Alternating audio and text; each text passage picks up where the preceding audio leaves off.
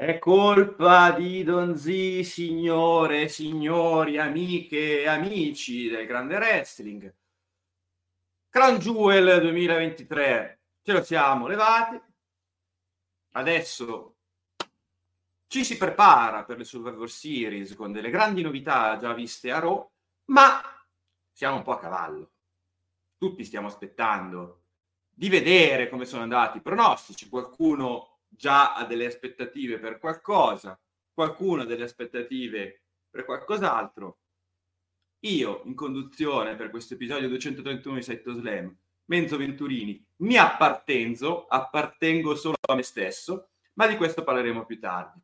Risultati di Crown Jewel, analisi di Crown Jewel, pronostici di Crown Jewel e Road to Survivor Series, che è già cominciata. Tutto questo nell'episodio 231 di SideTalk Slam, che inizia dopo la nostra sigla.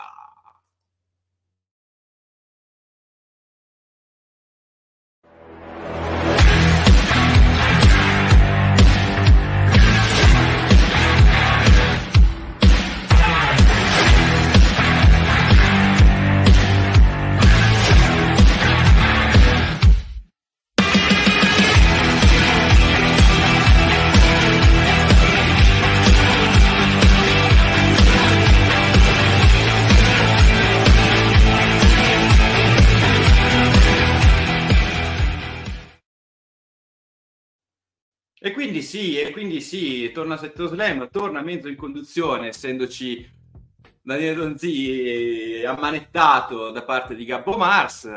Però, vabbè ragazzi, il grande tema del giorno è uno, anzi sono due, perché sono finiti tutti i temi, o forse sono finiti, di Crown Jewel, iniziano quelli delle Survivor Series. Abbiamo tanto di cui parlare oggi, quindi non perdiamo altro tempo e diamo il bentornato a SideTalk Slam dopo una settimana di assenza alla nostra donna tra le corde, campionessa tra le corde, Rachele Gagliardi. Ciao, ecco. Ciao Menzo, ciao a tutti. Come potete vedere, Rising Sun Women's World Champ, perché per chi non lo sapesse sono effettivamente la prima e unica campionessa della Rising Sun nella storia, e quindi sono tornata alla grande anche con mezza influenza, però va bene, non importa, dai, poi ne parliamo magari. Comunque insomma, anche un asterisco, una pillolina su questo la facciamo perché è dovuta, ma direttamente dal carcere, ragazzi. Settimana scorsa c'era Daniele Donzì sotto forma di voce, questa volta c'è il carceriere, tornato a SideTalk Slam, visto che Daniele Donzì lo aveva cacciato, Daniele Donzì non c'è, quindi noi reintegriamo Gabbo Mars. Uno. Aia. Hai le prove? No, perché? No, perché? Uno, hai la prova di ciò che hai detto? Sono stato io? Credo di avere delle... Cioè, allora, Nightmare ha mandato tutta una serie di prove nel corso del tempo. Ma io non sono Nightmare. Io sono Gabbo Mars, però detto Nightmare è un'entità te vicina, così come poi, se permetti, io parlo solo con le campionesse, con chi ha la cintura. Tu hai una cintura, sei campione di qualcosa, Menzo? No. Buonasera Rachele, come stai? Tutto bene? Buonasera, tutto bene. Con una vera campionessa, no? Con questo qua, va. Ragazzi, poi ne parliamo, perché a parte il fatto che io sono il campione del popolo, ma ci sono delle cose da chiarire anche in vista, anzi mettiamolo già in evidenza, perché tra poco ci saranno i risultati della 10ª giornata del Wrestling Profit Championship, i risultati di Crown Jewel, c'è chi vince, c'è chi perde senza perdere, poi lo scoprirete, perché sul nostro gruppo Telegram è stata lanciata una petizione sbagliata, e poi dopo vi spiegherò il motivo. C'è anche, prendere a parte a questa puntata di SideTalk Slam, ovviamente il nostro Assi, che per il momento è tra di noi solo sotto forma di voce, come da di settimana scorsa, ma intanto gli diamo il benvenuto. Ciao Massi. Massi non parla, e quindi niente, aspettiamo che arrivi Massi. Nel frattempo salutiamo tutti coloro che ci hanno raggiunto. Sono tanti, c'era Chris che era preoccupato per il ritardo, ma non c'è ritardo quando c'è amore, siamo qui e ognuno si assume responsabilità di quello che dice, a partire da Daniele Donzì. Salutiamo Antonio che ci ha raggiunto tramite YouTube, potete seguire SideTalk Slam in diretta anche su YouTube. Mauri, ciao Stefano, ciao Mago Merlino, ciao alla Vale. Gabbo scrive che è sempre colpa di Donzì, ma è così. Questo prima di andare in live. Sì, adesso stiamo recuperando. Riaccoglierà anche con grande entusiasmo. Bravo, Menzo. Giustamente parlano di Raki, di me, di una campionessa e di un ex campione tanti anni or sono, non di Menzo. Mica sento... Cioè, io leggo cose tipo Gabbo sposami o Raki, non leggo qualcosa sul mezzo. Chissà perché. A me viene solo chiesto di evidenziare che cosa Gabbo sposami, appunto, quindi tutto torna. Poi, ragazzi, allora, il primo elefante nella stanza, che non è il vero elefante nella stanza, a parte che questa richiesta sbagliata di liberare Donzì non è liberabile, almeno fino a che non reintrodurrà Iadarola, non reintrodurrà Menzichiel, eccetera.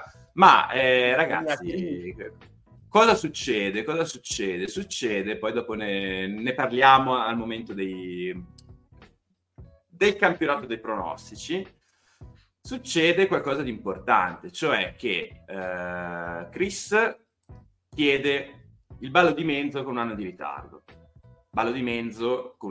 Perché a Crown Jewel 2022 Logan Paul avrebbe dovuto battere Roman Reigns affinché ci fosse il balletto di Hit Me Baby One More Time di Britney Spears.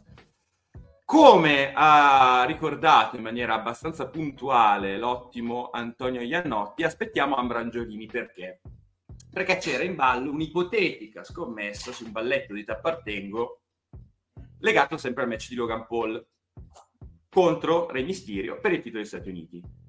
Questo balletto andrà fatto o non andrà fatto? Lo scopriremo nel corso della puntata. Nel frattempo...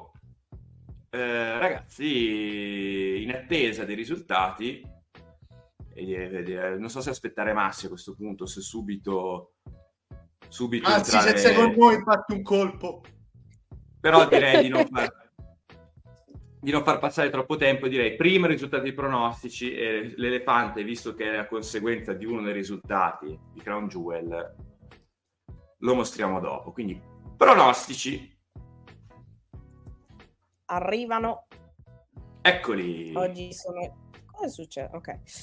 Ok, mi impazzisce. Ok, spero si veda bene, ragazzi. Oggi tocca a me qua fare il mercante dei pronostici. Speriamo vada bene, che si veda tutto. Mi manca già Cheng. Comunque, ragazzi, pronostici tostini, però direi che per quanto riguarda l'opener siamo tutti d'accordo, perché Semi contro JD McDonald tutti hanno detto Semi, e quindi già lì il punto ce lo siamo portati a casa tutti. Buon salve a tutti. Buon salve. Ho detto che arrivavo un attimino solo. Buonasera a tutti. Fermo. Aspetta. Massi, se ci sei, batti un colpo. Ok, Intanto c'è chi vi vuole vedere sclerare tra di voi, ma non siamo nel contesto giusto, almeno per ora. Poi non si sa mai, la puntata può essere lunga, visto anche che non c'è Daniele. La puntata è lunga, ecco. La puntata è potenzialmente lunga. Esatto.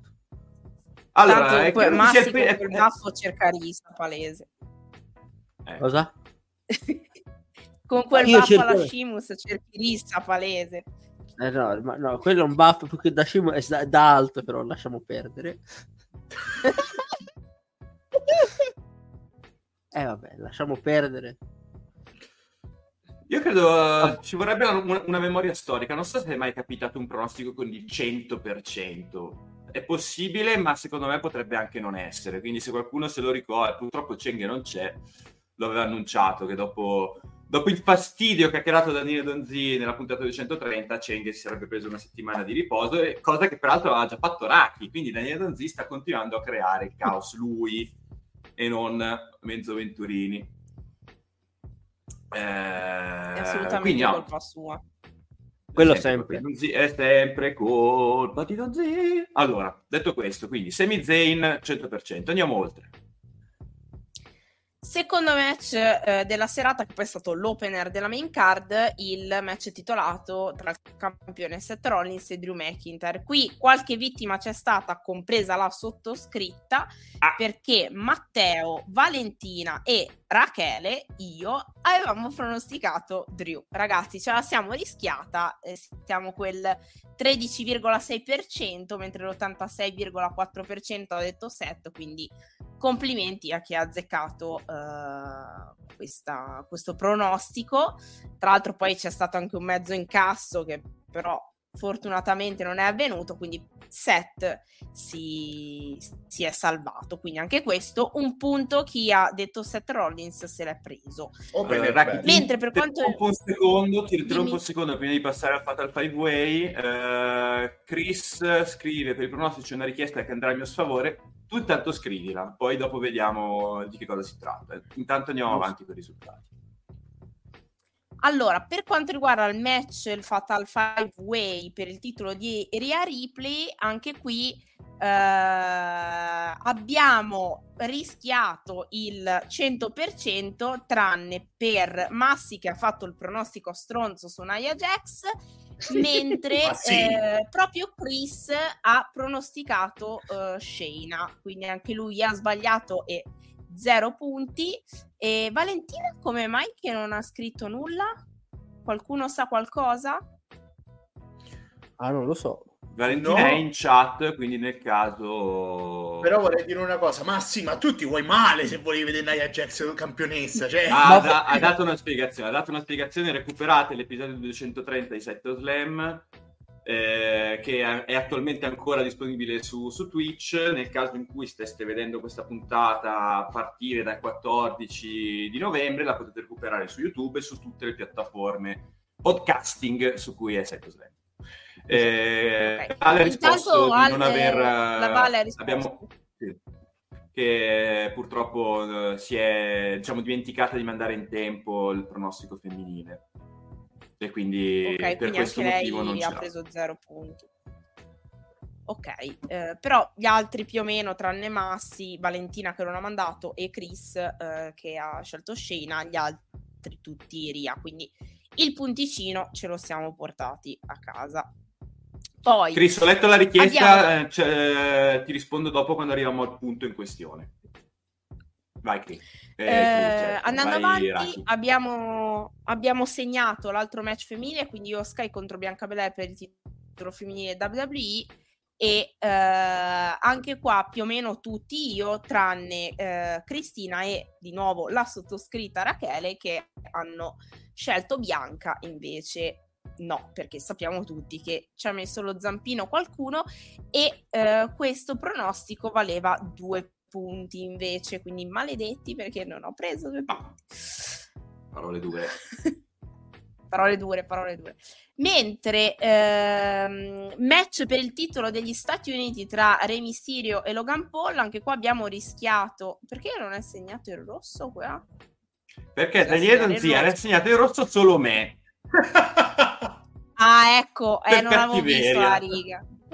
Che brutta persona. Ma si sa, cioè Daniele Donzì è infingardo. Che brutta persona, guarda, rimedio subito. Lascia stare, dai. Vedi, una persona seria. No, anche perché non è il rosso si segna chi fa un errore ed è magari un po' isolato, no? Se è quasi la metà. Quanti hanno detto Rey? No, 5. Quasi la metà no, però... siete in 4 che l'hanno detto. No, pure Massi. 5 con te. 5 con mezzo, scusa Massi. Sì, sono stati... Allora, che hanno detto Rey sono stati Menzo, Mago Merlino, Valentina, Antonio e Enrico, che hanno detto Rey, e invece tutti gli altri, stavolta i 2 punti me li sono presi anch'io, abbiamo detto tutti noi Logan Paul, quindi anche questo appunto valeva 2 punti come pronostico, quindi chi l'ha beccato, complimenti. Passando a quello dopo, in realtà anche qua abbiamo, non capisco lo schema sotto perché non dia al 100%. C'è qualcuno che ha perché detto perché l'ha fatto Daniele Donzì. L'ha fatto sempre Daniele Donzì, ha fatto un dalla galera. E vabbè, gli hanno dato la possibilità di collegarsi. Ah, perché ha fatto Cody e Cody, perché ha scritto un po' in maiuscolo e un po' in minuscolo. Ah, ecco. Ha mandato in tilt la formula. Comunque giustamente Crown maledettissimo Jewel è stato davvero maledetto, perché anche qua i file sono impazziti. No, comunque anche questo quindi è stato un 100%, perché abbiamo detto tutti praticamente Cody, e questo valeva 1 punto, quindi ha vinto Cody e l'abbiamo guadagnato tutti quanti. Mentre vedo che nel prossimo match, ovvero John Cena, sì, Vale, ho letto, Vale chiede carcere ancora più duro per Daniele Donzì, ma il messaggio non lo mando in evidenza perché è un po' cattivo. Ci penseremo. Comunque match solo Sikoa John Cena. Qua invece qualcuno che ha vinto solo Sikoa e qualcuno che ha detto John Cena c'è, e parliamo di Eddie Gamers, Crystal DJ, poi c'è anche Leonardo Lucarini, il nostro Leo, Matteo, Mago Merlino, Sole e basta. Poi gli altri, questo è stato quello più combattuto, potevi fare solo. Questo è stato quello più combattuto a livello di percentuale, perché il 32%, giusto ragazzi? Sì, vado subito a vedere. Sì, siamo 31,8 John Cena e 68,2 solo Sikoa. Non vedo un'altra palla. Vedo un'altra palla monocromatica nel prossimo match. Le palle monocromatiche sono esattamente la definizione perfetta del la definizione perfetta del regno di Roman Reigns, perché tutti hanno pronosticato Reigns, nessuno ha dato mezza possibilità a LA Knight per quanto riguarda il main event, e infatti che era la domanda di Stefano, diceva qualcuno ha detto LA Knight? No, meno male, ecco. Meno male che qualcuno ci ha pensato. Poi abbiamo il numero di attitude adjustment di John Cena, e qui già ci divertiamo un po' di più perché si sono un po' sbizzarriti tutti. Abbiamo dei 3, dei 2, 1, 4, addirittura anche un 5 da parte di Mago Merlino, e invece non ci ha preso proprio nessuno, perché il numero è stato esattamente, sorprendentemente, 0, non ne ha fatte, probabilmente per evitare di sforzare il fisico. Sappiamo che John Cena si sta tenendo un po' per evitare di perdere il lavoro da qualche altra parte. Poi numero di ref bumps nel match di Roman Reigns e LA Knight, quindi un classicone, ormai canovaccio classico dei match della Bloodline, in cui l'arbitro viene maltrattato da tutti. Qui vedo che la maggior parte ha scritto 1, c'è qualcuno che ha detto 3, qualcuno che ha detto 2, 5, Mago Merlino che ha detto 5, è scatenato tra questo e John Cena. Mago Merlino vedeva tanto overbooking. Che è successo? Tanto ci sono i fantasmi che mi correggono i pronostici, wow, vabbè. Ma che cazzo? Secondo me è un fantasma un po' strano, vabbè, comunque andiamo avanti.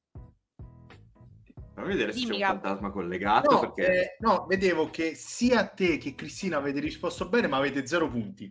Cioè, com'è possibile? Avete fatto il risultato giusto, ma 0 punti. Daniele Donzì. È sempre Donzì.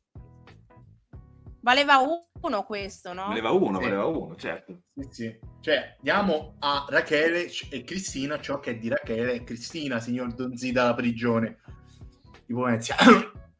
Brutta tosse. Io lo faccio correggere a lui. Donzì, con la mano quindi libera, ricordiamoci, al termosifone. Ecco, ricordiamoci poi, quando vedremo i risultati finali, di aggiungere un punto mentalmente a Raki e a Cri, poi dopo l'aggiungeremo... Vabbè, tanto ci ricordiamo. No, anche perché abbiamo perso i punti con Bianca Belair, almeno il punto su John Cena. Datecelo molto gentilmente, grazie. Allora, poi arriviamo alla fine, perché c'era altra categoria speciale: chi si sarebbe presa il pin nel match Fatal Five Way, e solo una persona ha azzeccato, sì, che è Enzo, perché ha detto Shayna. Enzo, sinceramente, grande. Vabbè ragazzi, ma io ho anche spiegato perché comunque mi sembrava mi sembrava giusto che fosse un'avversaria forte colei che fosse schienata da Rhea Ripley, anche per dare una partenza a un'altra eventuale storyline. Chris prima chiedeva il -1 per Shayna Baszler e non ho capito perché. Cioè, questa è la richiesta che aveva fatto Chris sui pronostici. Non capisco per quale motivo. Cioè, lo schienamento c'è stato, è stata schierata lei. Poi è vero che è uno schienamento strano, perché c'è stato lo spostamento di Raquel, eccetera, eccetera. Però tecnicamente lo schienamento è stato per Shayna. Non vedo da dove nasca questa contestazione. E non lo dico perché la cosa mi riguarda. Tra l'altro su se stesso. No, comunque vedo che la maggior parte, giusto per dare... Aspetta, perché Chris dice che... Ah, ok. Poi perché adesso... Ah, Chris diceva, scusatemi, Stefano dice perché ha detto che vinceva, Chris lo specifica. Cioè lui chiede il -1 per chi aveva detto che Shayna avrebbe vinto, ma mi sembra un -1 cattivo. Cioè non sono due pronostici divisi, separati, quindi no. Cioè chi ha detto Shayna vinceva no. 0 perché non ha vinto, non serve togliere punti. Sì, no. Anche perché sennò dovremmo fare così tutte le volte e diventa un delirio. F? Sì. Siamo bloccati, ragazzi? Dateci conferma chi è in live. Boh. Vado subito a controllare. Io la vedo.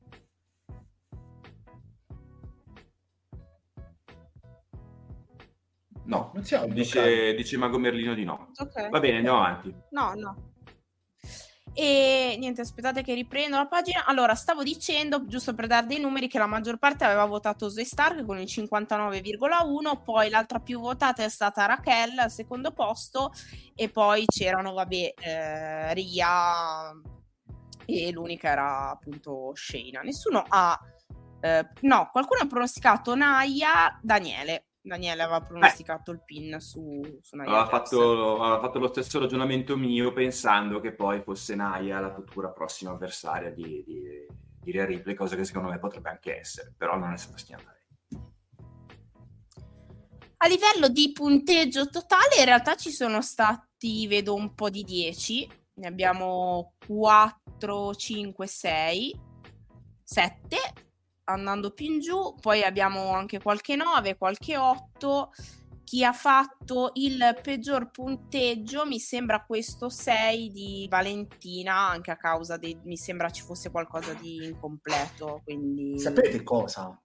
Mi rode tantissimo che io ho riascoltato la puntata e ho ascoltato il ragionamento del Menzo su Shayna e ho detto quasi quasi lo seguo. Però poi mi sono ricordato di tutte le volte che l'ho seguito in diretta su SideTalk Slam, e ovviamente quando facevamo i pronostici seguivo il Menzo, e la settimana dopo facevo no, non devo seguire il Menzo perché mi fa sbagliare.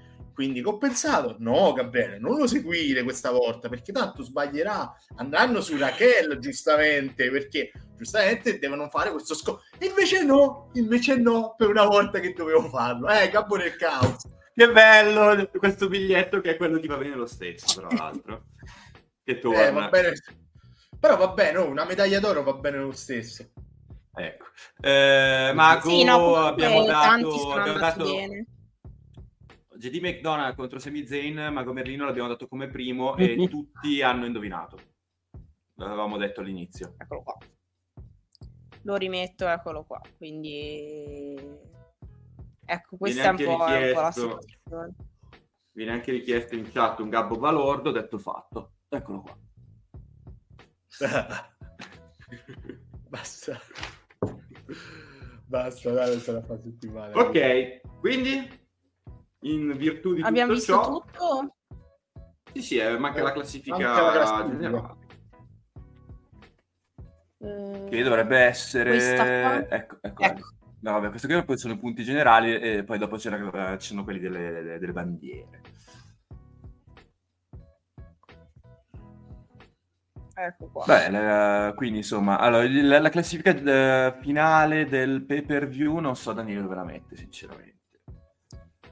Aspetta, perché tra l'altro c'ho in mezzo il coso della condivisione schermo. Allora, questa è la vittoria. Sì. Ci dovrebbe essere un foglio. No, non qua, ci dovrebbe essere sotto un foglio in cui c'è il riassunto del turno, cioè con i punti in ordine. Però vabbè, se non c'è, facciamo vedere la classifica generale o facciamo vedere settimana prossima. Perché sinceramente io questo file non l'ho mai... È in fondo a questa pagina. I risultati finali, le medaglie, giusto, intendi? Non ho capito, mezzo. Vabbè. Qua, sì, giusto. No, ma di solito comunque, se non ricordo male, c'è anche proprio vabbè, comunque non importa, facciamo vedere la classifica generale. Che comunque gli ori... Questa è l'unica classifica. Ok. Eddie è sempre il Verstappen del Wrestling Profit Championship.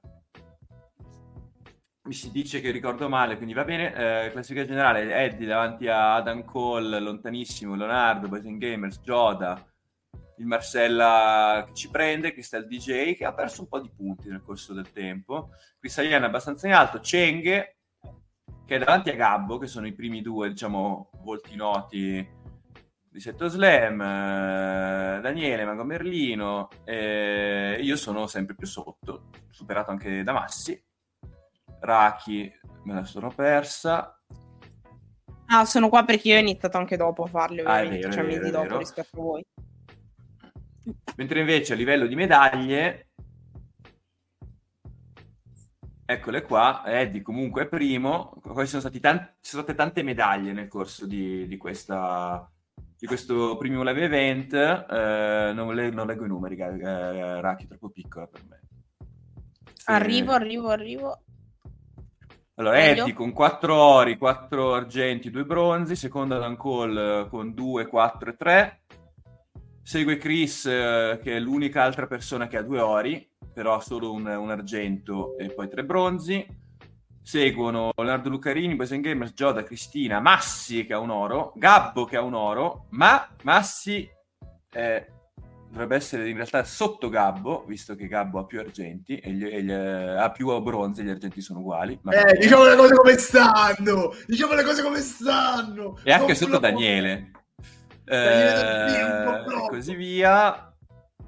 Le altre persone che hanno almeno un oro sono Joda, Cristina, Simone Sian e anche Cheng, che ha gli stessi punteggi di nessuno, di se stesso. Antonio Iannotti, sì, Lore sì. E così via. Chi vince, cosa guadagna? Lo abbiamo detto all'inizio, ma non essendo io responsabile di questa cosa, ve lo ribadiremo prima delle Survivor Series, che al netto di sorprese dicembrine dovrebbero essere l'evento conclusivo dell'anno. Sia per il parco, come si dice, premium live event della WWE, sia per i pronostici nostri. Detto questo, ragazzi, prima di passare all'elefante nella stanza, apparizioni in live, se non sbaglio. Sì, ma però voglio essere preciso. Ok. Prima di parlare del nostro elefante nella stanza, io voglio sottolineare una cosa, scusate, non... Andiamo sul punto, perché Logan Paul e Rey Mysterio, c'è questa richiesta di Ambra Angiolini, ti appartenzo, eccetera, eccetera. Ma Daniele Donzì ha fatto un errore di cui deve assumersi le conseguenze. Quindi tutti chiedono anche su Telegram che mezzo faccia il balletto di Ambra Angiolini. Ma Daniele Donzì è stato molto preciso. Ha fatto un errore. Perché è chiaro che abbia fatto un errore, però la richiesta di Daniele Donzì è stata questa, che noi vi mandiamo in onda, tratta dall'episodio 230 di SideTalk Slam. Ma non è che alla fine devo davvero fare t'appartengo di Ambra, non se vincerei, ma se vince Logan Paul, che sono rimasto solo come un fesso anche stavolta. Ma va. Ok, se vincerei devi fare Ambra Angiolini. Ok. No! Ma io dico che vincerei! Io dico che vincerei! Ma devi assumerti le responsabilità di quello che dici. Se vincerei, fai Ambra. Ma perché dovrei fare una penitenza se ho ragione? Ma lo vedi che lei è nel caos? Ma porca... Cioè... Ma quale caos? Ma quale caos? Massimo... Cioè io vincerei. Ho ragione io che sono l'unico... Sei l'unico pirla, sì, te lo stai dicendo da solo. Sei l'unico pirla, che dice...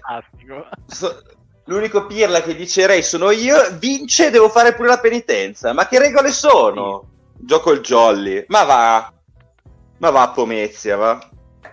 Ci sono, purtroppo. Daniele Donzì, che è nel caos, ha preteso il balletto se avesse vinto Rey. È una cosa che non ha senso, ma è quello che lui ha detto. Quindi, nonostante io meritassi di fare il balletto, io mi appartengo a me stesso, io il balletto non lo faccio, perché Daniele Donzì... Vi attaccate al tram! L'aveva chiesto perché Daniele Donzì non sa l'italiano. Quindi, questo balletto non avverrà, perché Daniele Donzì nonostante io avessi detto, non è che se vince Logan Paul devo fare il balletto, lui no, se vince Rey Mysterio fa il balletto, e quindi è andata così. Anche quest'anno il balletto ci stava, perché in questo caso il pronostico era sbagliato, ma Daniele Donzì, che è il presunto capo, ha chiesto che il balletto ci fosse se avesse vinto Rey. Non ha senso, no, non ha senso, però è quello che ha detto Daniele Donzì. Un vizio di forma, dice di chi sarà un vizio di forma, appellatevi, provateci, è tutto stato detto, appellatevi alla corte di Pomezia, però Daniele Donzì ha detto quello che ha detto. L'italiano è l'italiano, ragazzi, Daniele Donzì è il capo quando mi fa comodo, devo ammetterlo, lo ammetto, ragazzi. Sono pavido, dite quello che vi pare, però Daniele Donzì ha chiesto una cosa ben precisa e ha detto di assumermi le mie responsabilità, e io dico che anche lui deve assumersi le proprie responsabilità. Se qualcuno ha qualcosa è in disaccordo con questa cosa, lo dica, vediamo un po' cosa succede. In ogni caso è colpa di chi? Viene chiesto addirittura un sondaggio, vediamo, la puntata è ancora lunga, eventualmente se ne parlerà, però ragazzi, guarda caso, quale sarà l'elefante della stanza? Secondo voi? No. Daniele Donzì è l'elefante in gattabuia, per quanto mi riguarda, però Logan Paul campione, alla fine dei conti, ragazzi miei, è giusto o no? Non parto da Raki perché mi preoccupa la possibile risposta di Raki, visto che non sentiamo la sua opinione a SideTalk Slam da un po'. Parto da Gabbo. No comment, addirittura. Vabbè, no, ragazzi, no, mettevi anche voi le vostre responsabilità come Daniele Donzì. No, scherzo. Allora Logan Paul campione. Attenzione, io aspetto un attimo, scusate un attimo ragazzi, perché è successo una cosa. È partito il sondaggio. Gabbo, tu sei sicuro che è sotto chiave qualcuno? Perché io non credo che il sondaggio sia partito da solo. Io non ho la più pallida idea di cosa stia succedendo. È partito il sondaggio se è giusto, se la nostra chat vuole il balletto su Twitch, è partito. Ascolta. Manderò qualcuno a controllare. E quindi niente, no, non lo so, non ho più pallida idea di cosa stia succedendo. Vado a votare anch'io il sondaggio, sappiatelo, perché giustamente voglio vedere il sondaggio in corso, e le percentuali vi dico già che sono bulgare, ovviamente. Io voto per il no. Hai votato per il no, è passato in vantaggio il no. Attenzione, però è il mezzo, questo è altro. Dimmi se vuoi posso andare. Allora sì, intanto vediamo un po' cosa dice la chat. Cristiano dice Logan Paul loga bene, si è sempre impegnato e ha meritato la cintura. Stefano dice no, è giusto o no? No. la domanda successiva che ci pone non la mando in evidenza. Intanto vabbè, chiaramente il balletto c'è chi lo vuole come vale, che però si aspettava che ci fosse adesso, ma adesso non ci sarà, perché in questo momento io mi appello alle parole di Daniele Donzì. Ma torniamo sull'elefante. Allora, che abbiamo fatto di male per meritarci Seth Rollins campione, Roman Reigns campione, Logan Paul campione? È una rottura di palle immensa. Però questo diciamo per una simpatia. Parlando proprio effettivamente del cambio titolo, private intanto. No, non ho capito. Ah, okay. C'è una cosa in chat privata della no. Per me allora, va bene, però l'importante è che non sia una cosa tipo difendo una volta ogni morte di papa, vengo una volta sì, se no faccio il Roma Renzi di turno. Perché la bravura sul ring l'abbiamo detto sin da subito che ce l'ha, cioè è forte, è bravo. Non piace il personaggio per determinati motivi, quindi va bene. Però non lo so, a me lui non piace. Lui non piace, non mi è mai piaciuto e mai mi piacerà. Ha fatto un salvataggio clamoroso su Rey, sul moonsault sbagliato di Rey, che tanto di cappello.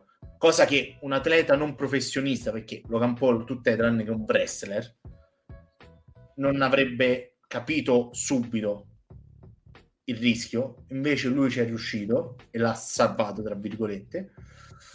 E niente, gli voglio dare un pochino di fiducia e aspettare almeno un mese prima di dargli un giudizio positivo o negativo. E detto questo si leva dalle balle. Allora, riguardo al salvataggio, già in chat cominciano a comparire delle cose, perché appunto c'è Cristian che stava dicendo la stessa cosa, cioè Logan Paul ha anche salvato il collo a Rey Mysterio dopo un suo errore. Stefano sottolinea che l'errore di Logan Paul che stava troppo dietro per lo spot e quindi quello è un errore di Paul. Io credo comunque insomma che c'è stato un errore, abbiamo fatto anche un articolo su warwrestling.it che Raki conosce molto bene, l'articolo. C'è stato un errore, può averlo compiuto Logan Paul, può averlo compiuto Rey Mysterio, potrebbero averlo compiuto tutte e due, sta di fatto che comunque Logan Paul si è reso conto in tempo reale e con una reazione velocissima che stava per succedere qualcosa di grave e si è mosso di conseguenza, quindi... Può avere sbagliato l'altro. Logan Paul ha avuto quella prontezza di dire aspetta che sta succedendo qualcosa di potenzialmente grave ed è intervenuto, quindi su questo non c'è molto da dire. Mentre noi comunque insomma ci stiamo adesso domandando, Gabbo ha già risposto, se sia giusta la scelta di un Logan Paul campione degli Stati Uniti, cintura storica, una cintura che ha visto in passato atleti di grandissimo livello tra i detentori. E questa scelta comunque della WWE dal punto di vista di booking, oltre che di costruzione, perché un'altra cosa che è stata detta tanto sui social è, ragazzi, SmackDown ha tutti e due i campioni singoli della divisione maschile che non lottano proprio esattamente tutte le settimane. Questa è un'altra componente, oltre a quella del percorso personale, professionale di Logan Paul, eccetera, eccetera. E dopo aver messo tutte queste componenti sulla pentola, prendo la pentola, la do a Raki e voglio sentire Raki cosa ne pensa, anche se già lo so. Voglio sentire come lo dice, più che altro.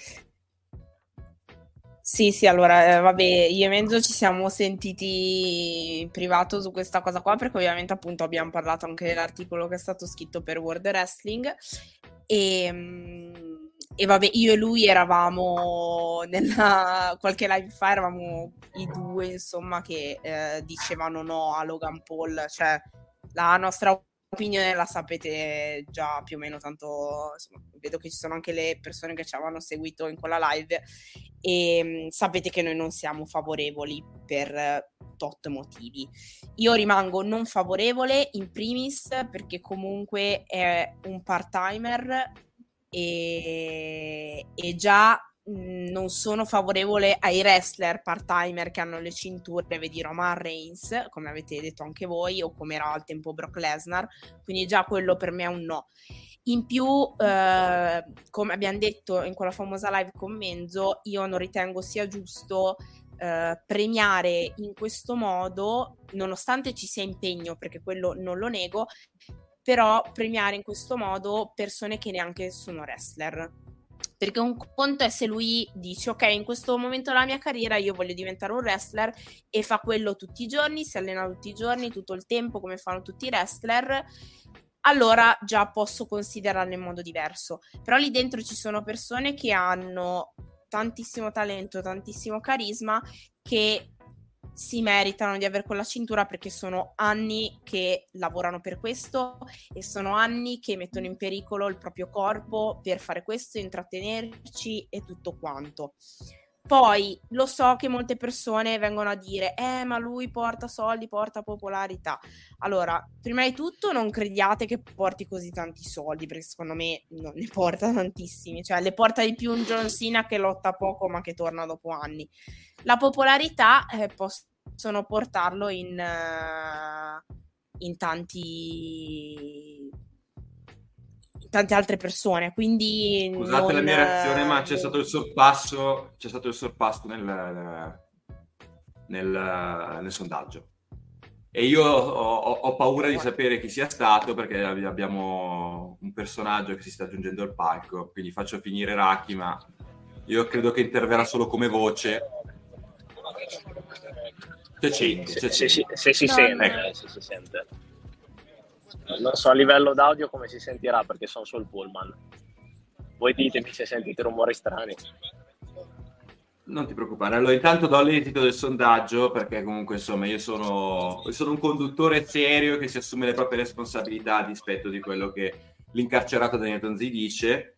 Il 45%, quindi non tantissimi, più del insomma, ha vinto ma non ha neanche raggiunto il 50%, chiede che Menzo faccia comunque il balletto di Ambra Angiolini nonostante l'errore di forma di Daniele Donzì. 45% sì, ma 36% no. E 18% no, quindi non vuole che il balletto sia fatto, ma tanto lo farà lo stesso. Quindi ragazzi, vince il sì, ma la somma dei due no è superiore ai sì. Quindi ha vinto il sì, ma io a questa cosa mi appello. Sappiatelo. Non è ancora finita. Il quorum, in teoria, caro Drew Meister, che ha votato sì, sarebbe stato raggiunto, ma c'erano due opzioni per il no e la somma dei no ha superato il sì. Vediamo. Io so che su questa cosa sarò contestato, ma Daniele Donzì ha sbagliato ancora. Ed è sempre colpa di Daniele Donzì. Scusa, Cecchi. Vabbè, più che altro volevo sapere chiaramente chi è che ha fatto il punteggio più alto di giornata, perché considerando i pronostici tipo io mi sa che li ho presi tutti quelli dei match, ma devo aver cannato tutti e tre dopo quelli bonus.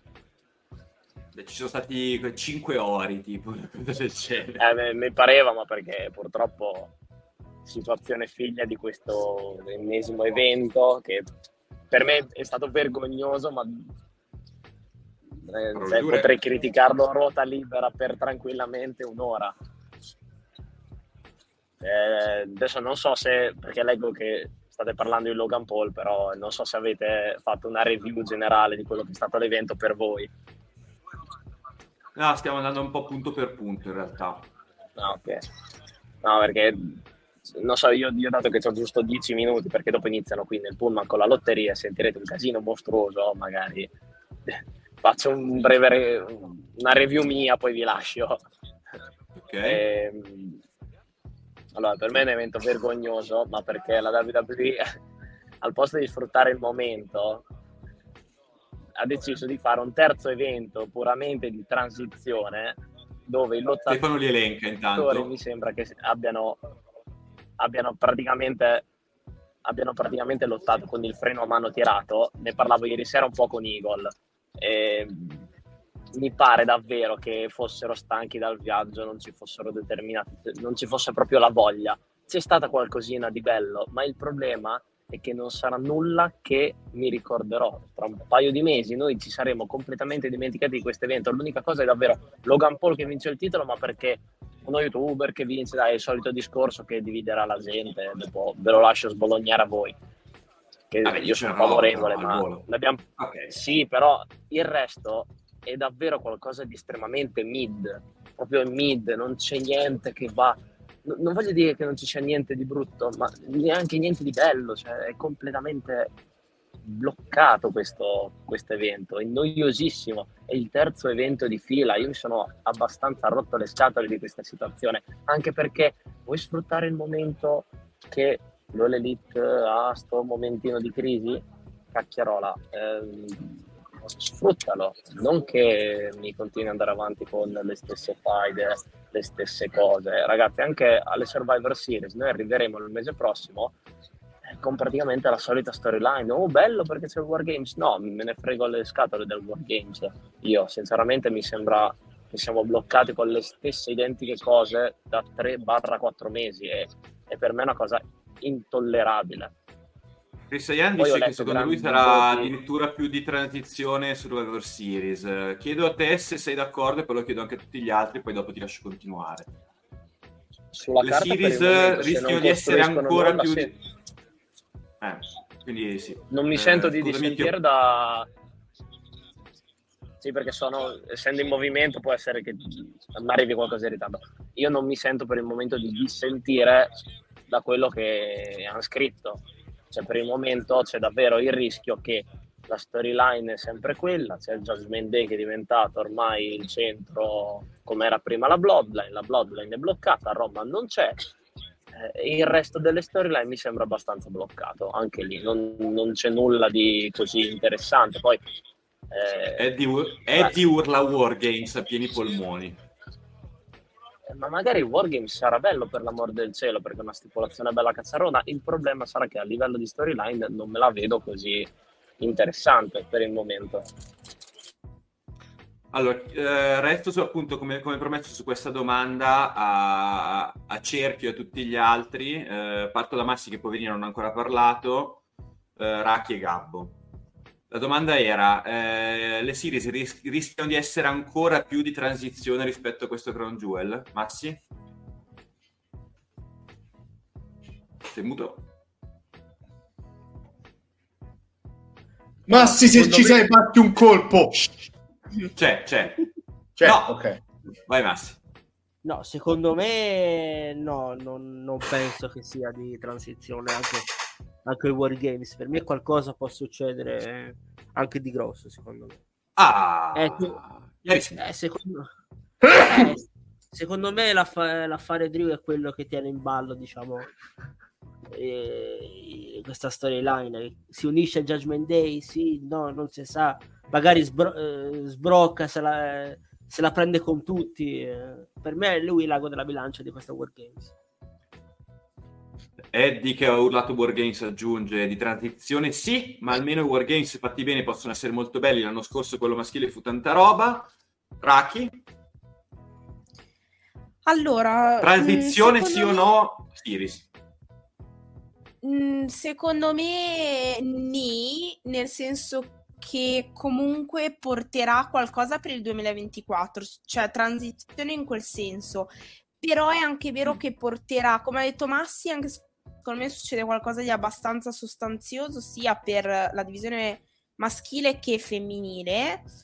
Chi segue ovviamente Donne tra le corde, vi invito a farlo, sa cosa intendo, soprattutto sulla parte femminile. E quindi secondo me può essere meglio, però concordo con quello che ha detto Cheng e che ha detto anche qualcun altro in chat, ovvero questi ultimi 3 pay per view abbastanza imbarazzanti e sottotono.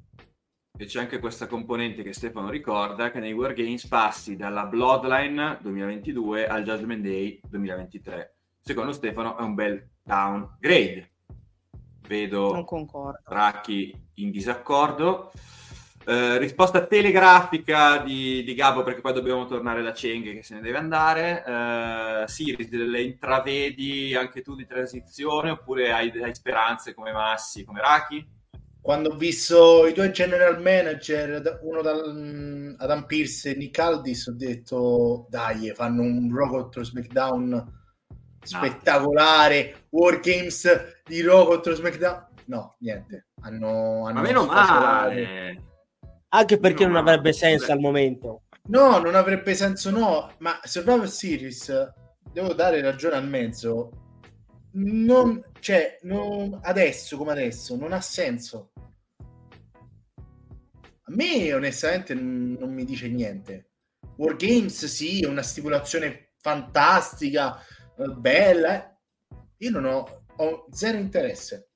No, io ho interesse proprio per il fatto che non c'è Raw contro SmackDown, e su questo torno a Cheng, così poi gli facciamo finire la sua analisi generale su Crown Jewel e lo liberiamo in modo che poi possa partecipare alle sue attività personali e private, e lo ringraziamo comunque di averci raggiunto per questo quarto d'ora. Cheng, allora dici pure, non so se Cheng... Io lo vedo. No, ci sono. Okay. No, ci sono, che accendo e spengo il microfono in base al casino che ho intorno. Chiaro. Sì. No, allora, più che altro il grosso l'ho detto per quanto riguarda Crown Jewel, che per me è intollerabile che sia stato il terzo evento di fila di transizione, perché fosse il classico è Fastlane, che magari il vecchio Fastlane che era posizionato prima di WrestleMania, che adesso è un po' l'Elimination Chamber. Magari vieni da un evento grosso, ci sta a farne uno un po' più tranquillo, però siamo al terzo di fila, è una cosa davvero che detesto. Non c'è stato nulla di memorabile, l'ho detto, tolto Logan Paul, il resto davvero niente. Anche io penso al match, ma tipo il match di John Cena, ragazzi, mi sembra un po' che questo pay-per-view arabo sia tornato un pochino a soffrire la stessa cosa che soffrivano all'inizio, diciamo, gli eventi arabi, con la differenza che non c'erano le leggendone magari troppo spammate, ma qui c'era solo John Cena, qui abbiamo visto palesemente che ha quasi paura di farsi male da quanto lotta safe. Quindi davvero ci sono state delle cose estremamente, non voglio dire pessime, ma talmente mid, che l'ho detto prima, proprio mid, non mi ricorderò nulla. Se in futuro mi faranno una domanda riguardante questo evento, io le sbaglierò tutte perché non mi ricorderò niente. Fattore di rivedibilità zero. Allora, però Cheng, ti introduco questo argomento che sarà il punto successivo all'elefante nella stanza, ma ne parleremo quando tu non ci sarai, quindi ci spoileri un po' il prossimo punto. Tu dici nulla di memorabile. Il titolo di questa puntata di SideTalk Slam è The Crown of Logan Paul, The Jewel of the World Heavyweight Championship.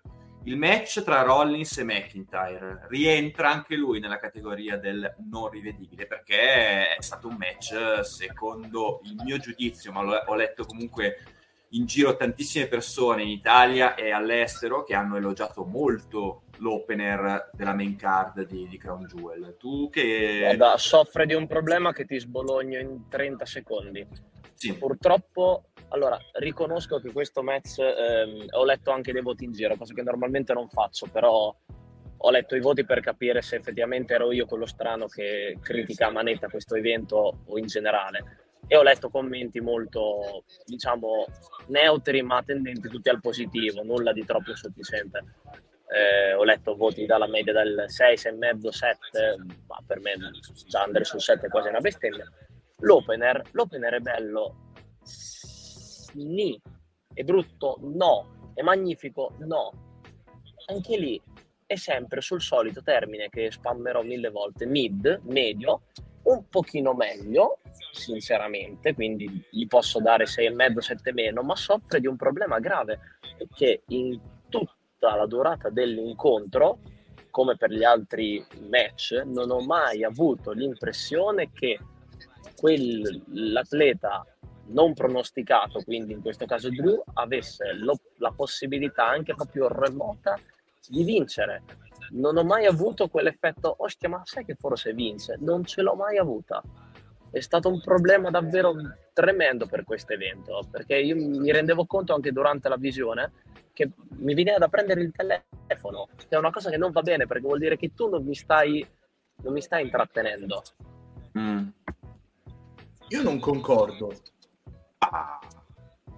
Discussione, dibattito. È proprio l'opener quello che ha salvato un po' lo show, perché se non sbaglio alla Claymore numero 2, adesso non mi ricordo in quale, il conto è arrivato a un pelo dal 3, tant'è che quando ho visto fare 1, 2 e stavo facendo il 3, io mi sono avvicinato allo schermo perché ho detto allora, Gabbo, c'è anche un errore lì in quel conteggio. Purtroppo quello è un errore che fanno in tantissimi, capita spesso anche in Arabia. L'arbitro quando arriva parte sempre con praticamente scivola con la mano attaccata al ring, sì, e certo. La gente pensa che questo sia l'1, invece quello non è l'1, quello è il primo. Allora aspetta.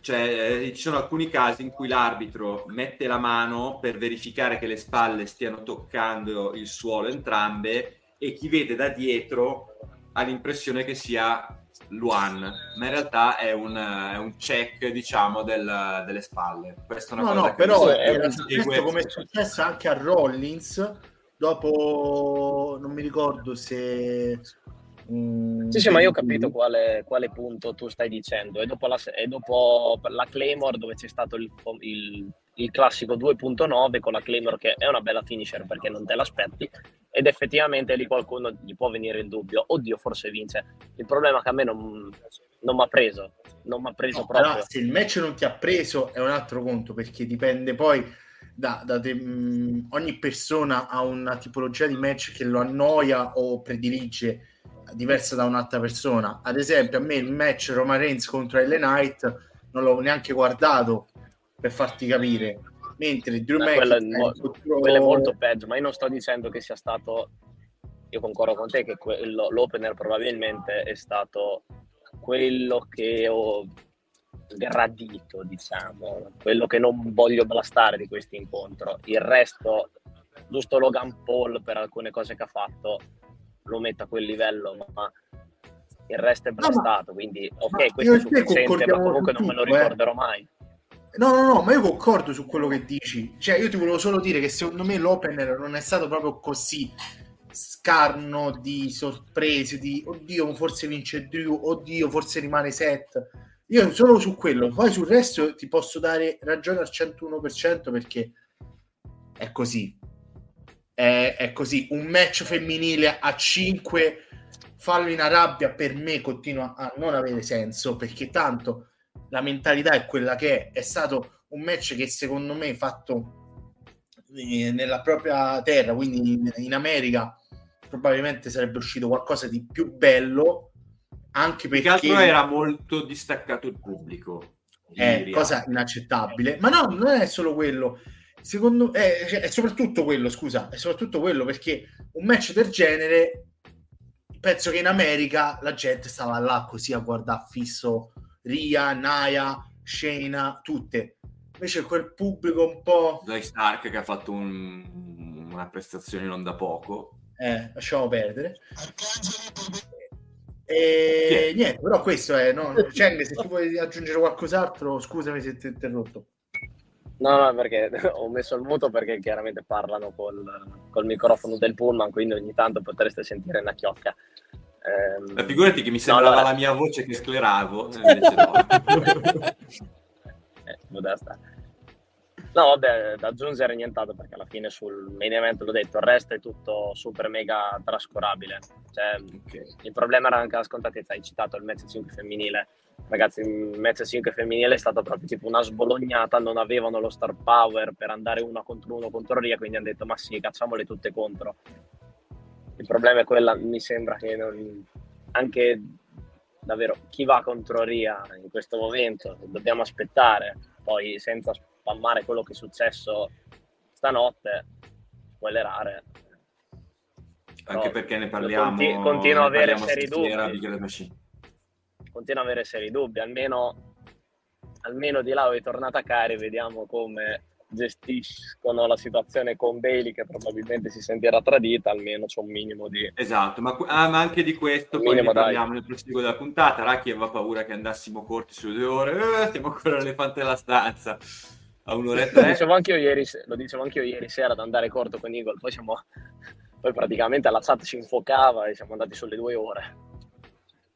Viene citato un Daniele Donzì senza motivo da Stefano, basta giapponesi, ma anzi, cioè, io credo che questa sia la cosa più bella che ci lascia Crown Jewel, questo fastidio donziano sui giapponesi, sulle giapponesi in particolare, ma ne parliamo poi.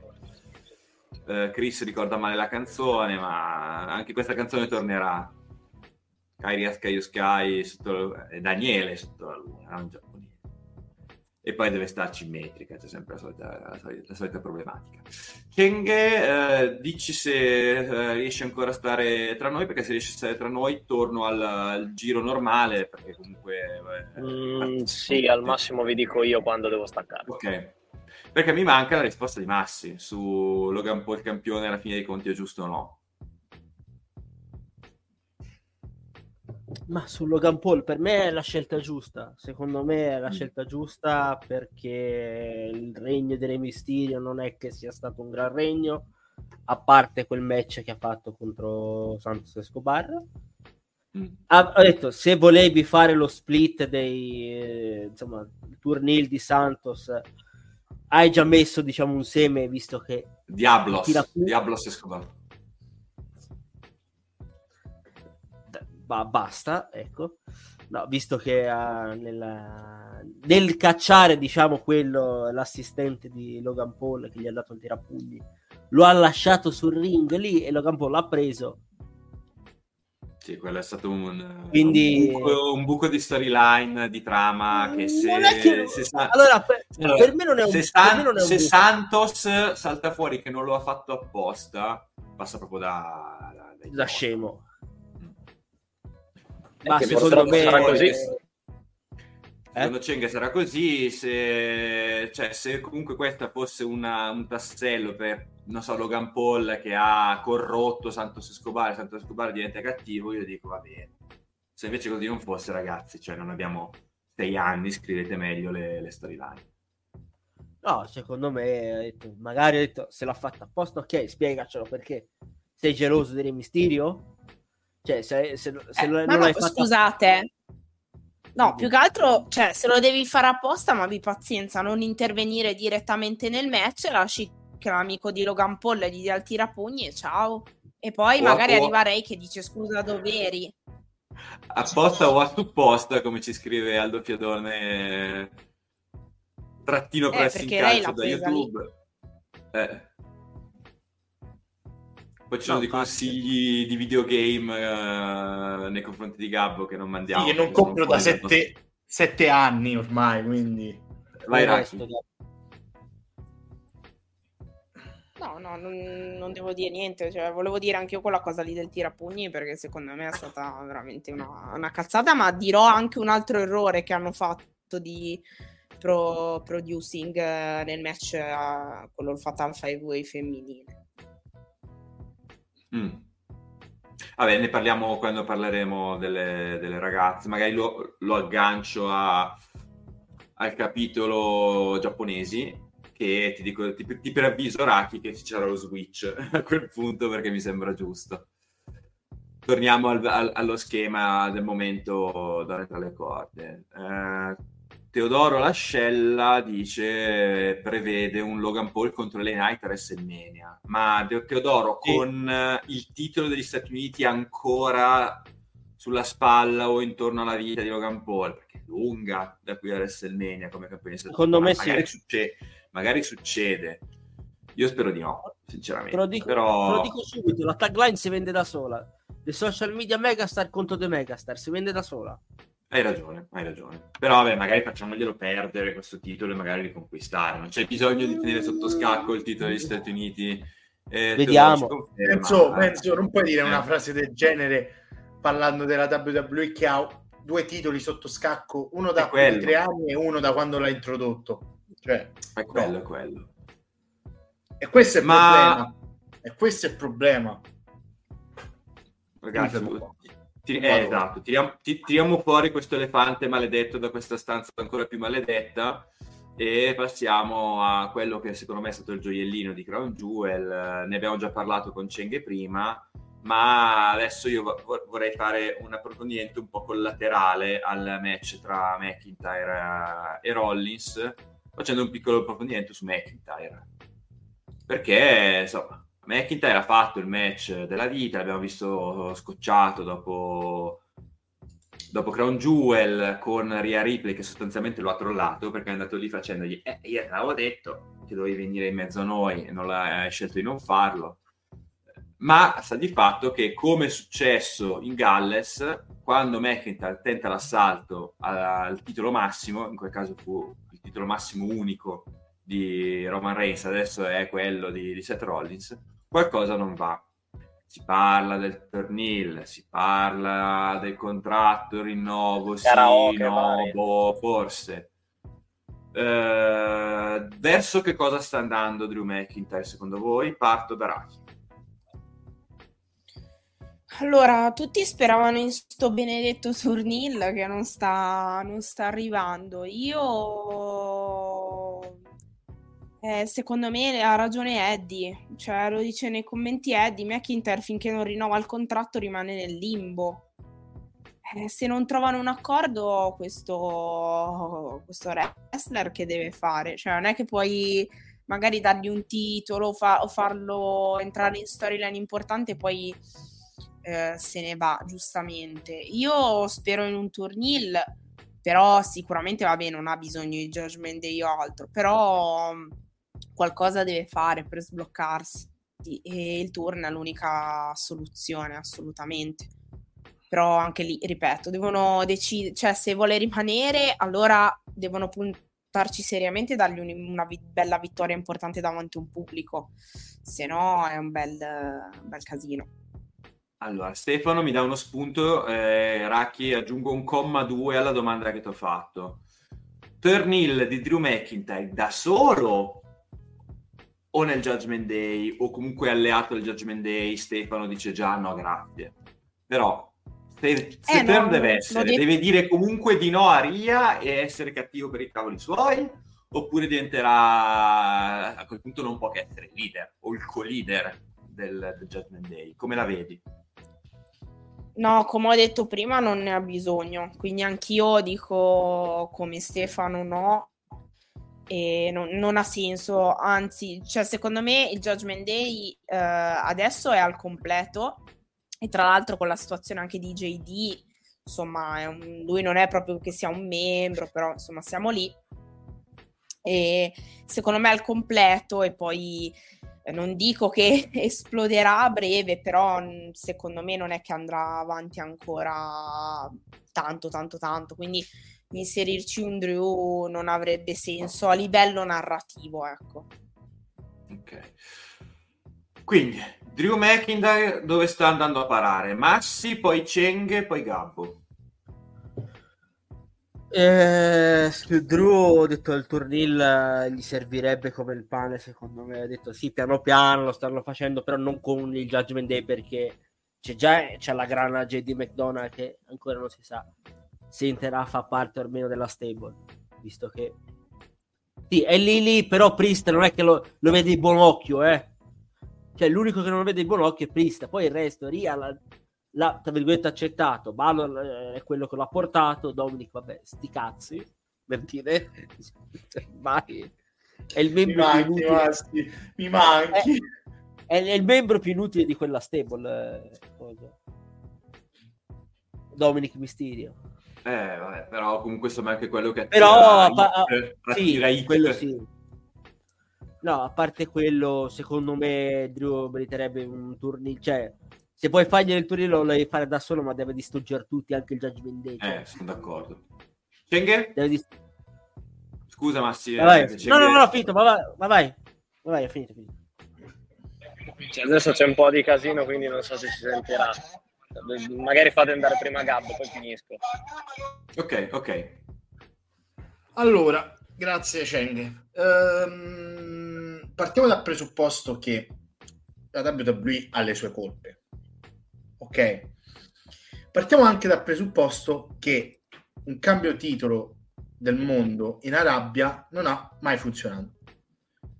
Allora, Drew da Hill deve essere trattato come lo fu Lesnar, uno che mena e parla poco. Stefano scrive. Allora, questa cosa già l'ho detta qualche tempo fa.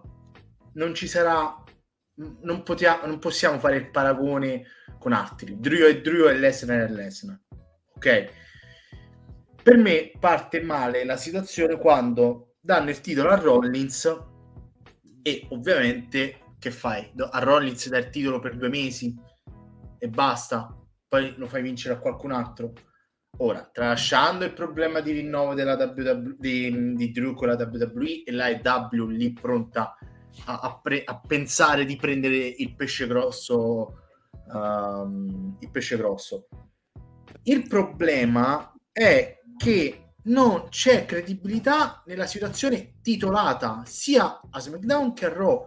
Secondo me è anche questo il motivo per il quale si arriva ad avere un Drew McIntyre un po' scazzato, perché non sembra, ma si vede proprio che alcune situazioni non gli vanno a genio. Bisogna essere anche un po' furbi. Ora, io non penso che se ne vada. Non credo, spero di no, perché a me Drew piace. Però se dovesse rimanere, se dovesse rinnovare, la WWE si frega in una maniera clamorosa, perché se non rinnova, se ne va in AEW o dove vuole andare via, però perde un bel pezzo grosso. Non se rinnova, per me non sono così scemi da perderlo. Lo si diceva anche di Nembros, però vabbè, ma lui voleva andare via, ma si vedeva. Vabbè, grazie, dopo quello che come l'hanno trattato. E questa cosa, cioè, si fregano alla grande, perché o non rinnova e se ne va, o rinnova e gli devi far vincere il titolo. Quindi è scontato ricordiamo che quando fu introdotto la volta precedente World Heavyweight Championship, cioè nel 2002, quando Bischoff arrivò e diede la Big Gold Belt in mano a Triple H, quando perse Triple H quel titolo alle Survivor Series. Sì. Ok, quindi? Beh, adesso arriva alle Survivor Series, magari, e Seth Rollins che ha bisogno di un regno. Sì, sicuro. Ah, è vero, sì, la Chamber l'ho persa, sì, poi dopo, il mese dopo le vinse. Sì, ha perso l'inaugurale Elimination Chamber vinta da Shawn Michaels. Unico sì. World Heavyweight Championship della carriera di Shawn Michaels, che per il resto vinse solo WWF Championship. Esatto. Io non penso che lo vinca, che lo perda Rollins alle Series. Se non sbaglio è incluso nel... Sì, cioè, però, insomma, ci sono varie cazzo. No. Ma il punto è che secondo me, ad oggi...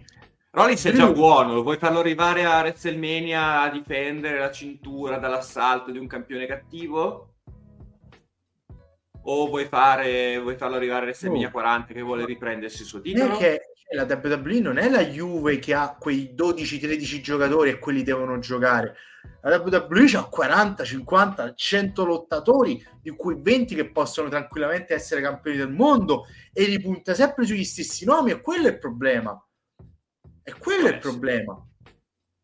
Allora, io un Drew non lo compatisco. Anzi, gli do ragione. Lo compatisco, scusate.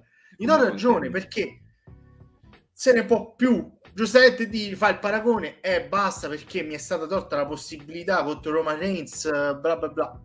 Ha ragione, perché vai da una parte e no, ma Roman Reigns non può perdere il titolo, perché Roman Reigns è il cocco di Vince e deve rimanere tale. Vai a Raw, ma Seth Rollins è intoccabile, è uno di quelli che non si può toccare.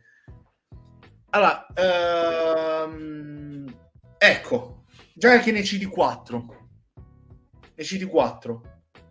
Poi è arrivato Lesnar, Justin Rock, no, ma poi comunque Stefano all'epoca, poi comunque ci sono stati i regni di Foley, a un certo punto è arrivato Kurt Angle che anche lui si è infilato. È vero che comunque questi erano...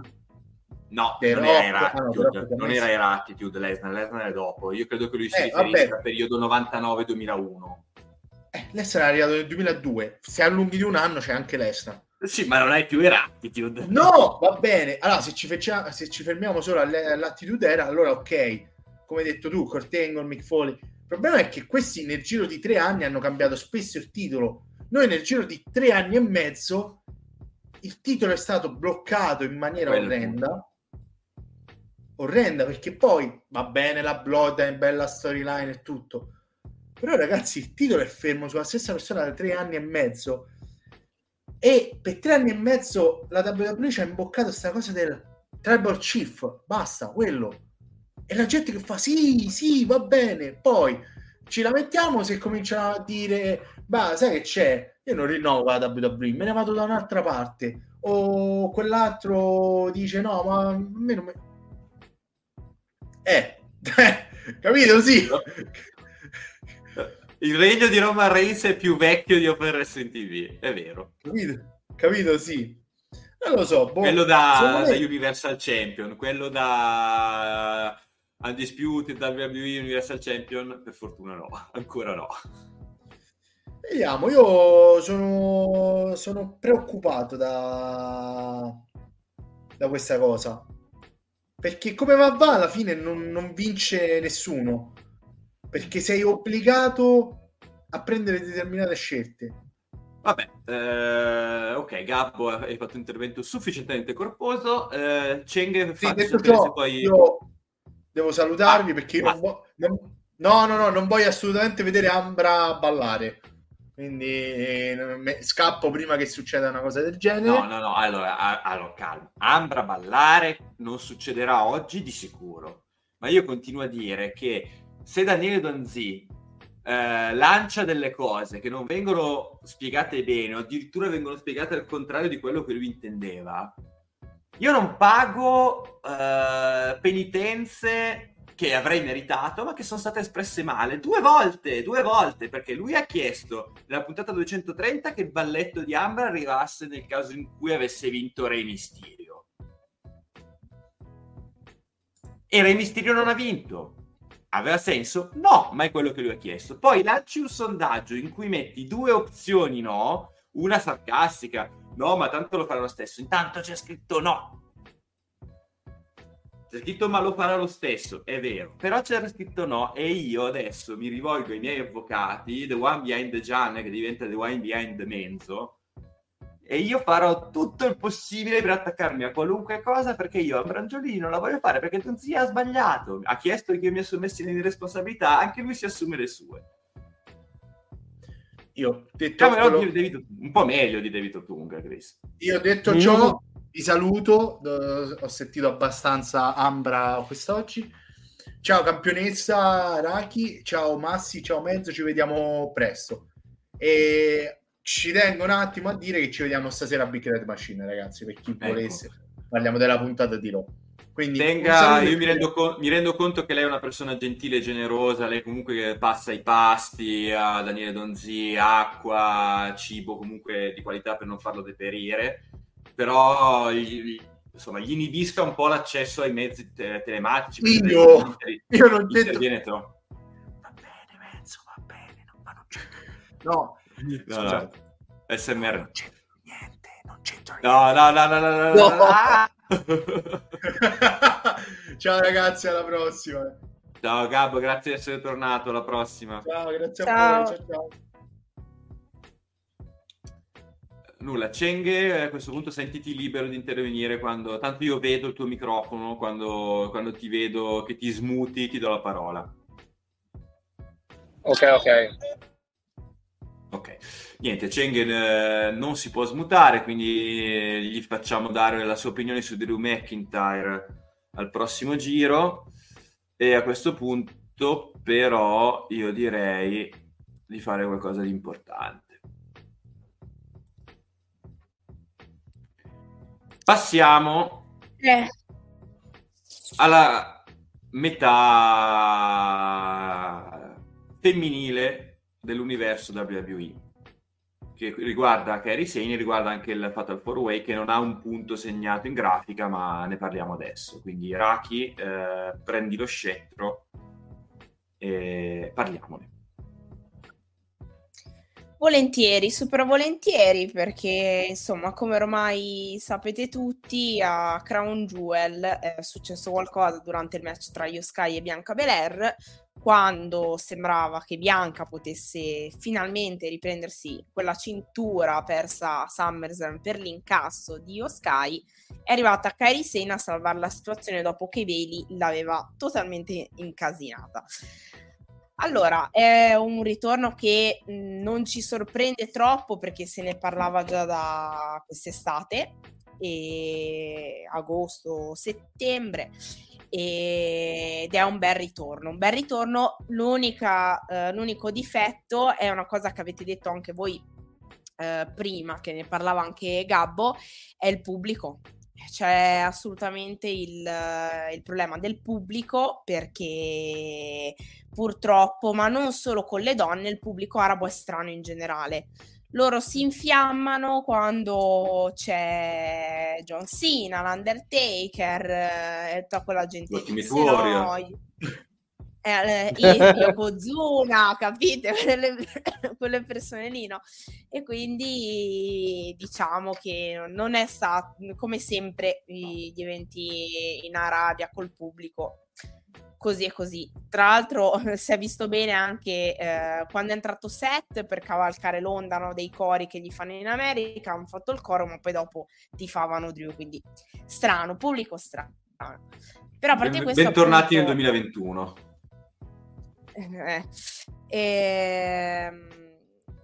A parte questo, sì, Adam può darsi che non si ricordasse Kairi, ma perché non gliene frega niente fondamentalmente, quindi è molto probabile. Comunque, a parte questo, in linea generale è stato un ritorno bello per tutti, e soprattutto è stato un ritorno, diciamo, importante, perché comunque ha fatto un'alleanza con IYO SKY.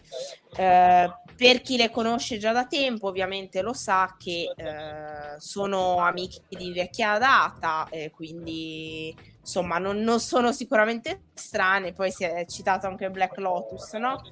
E si parla addirittura della possibile fondazione di una stable tutta Joshi. Tra l'altro, per chi non lo sapesse, la WWE pare in trattative con Giulia, campionessa Stardom e NGPW, ed è tanta roba, veramente tanta roba. Sarei persa perché ha firmato con un'altra compagnia, però ecco, la situazione è un po' questa. E io vi dico la mia, poi voglio sentire ovviamente il vostro parere. Magari inizio proprio da Cheng, che lo vedo smutato.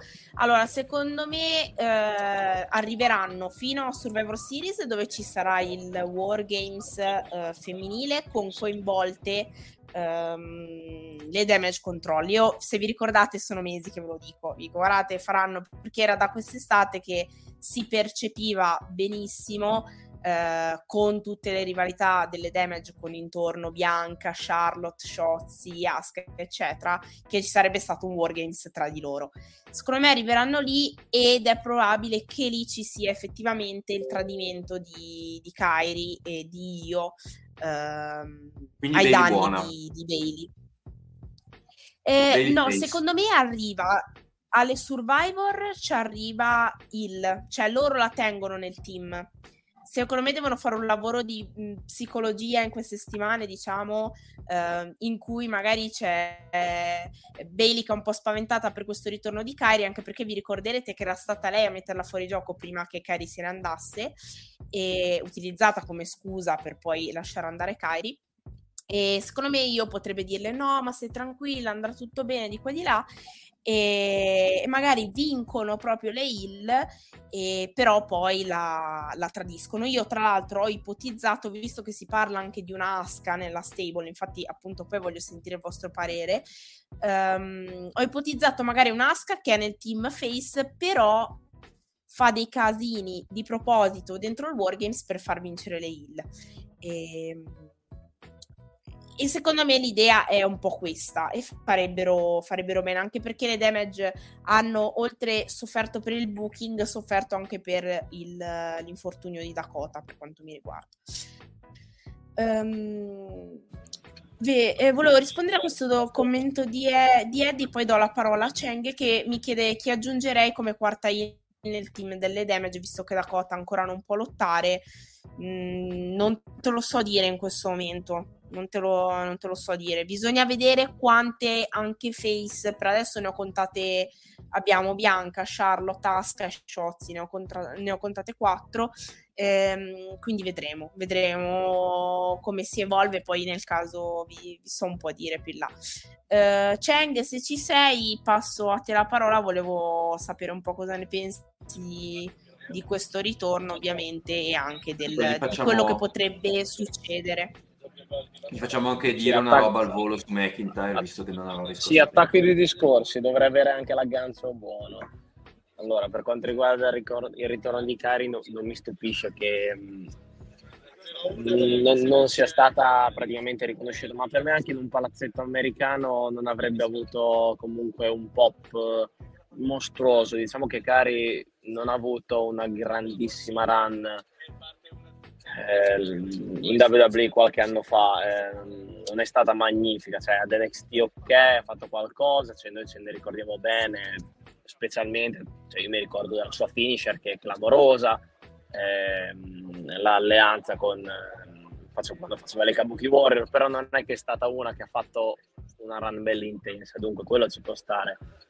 Per come la vogliono gestire, per me in questo momento faranno, come detto da Rachele, un lavoro di psicologia, perché Bailey si sentirà tradita da IYO SKY, che dice: ma io alla fine ti sto cercando di dare una mano, ok, qualche volta magari i miei tentativi per darti una mano sono andati un po' a donne di facili costumi, però non sono andati bene, però a me sembra che in questo momento Bailey sia boccata come no, non la voglio fregare IYO SKY, gli voglio proprio dare una mano a mantenere il titolo.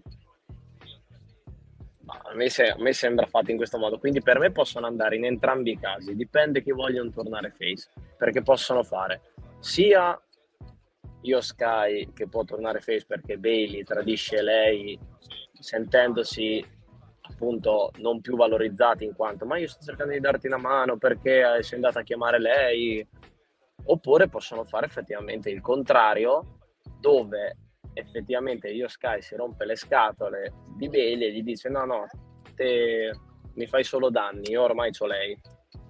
E dopo lì sarebbe interessante anche la situazione di Dakota per vedere da che parte eventualmente sta, può essere messa alla prova.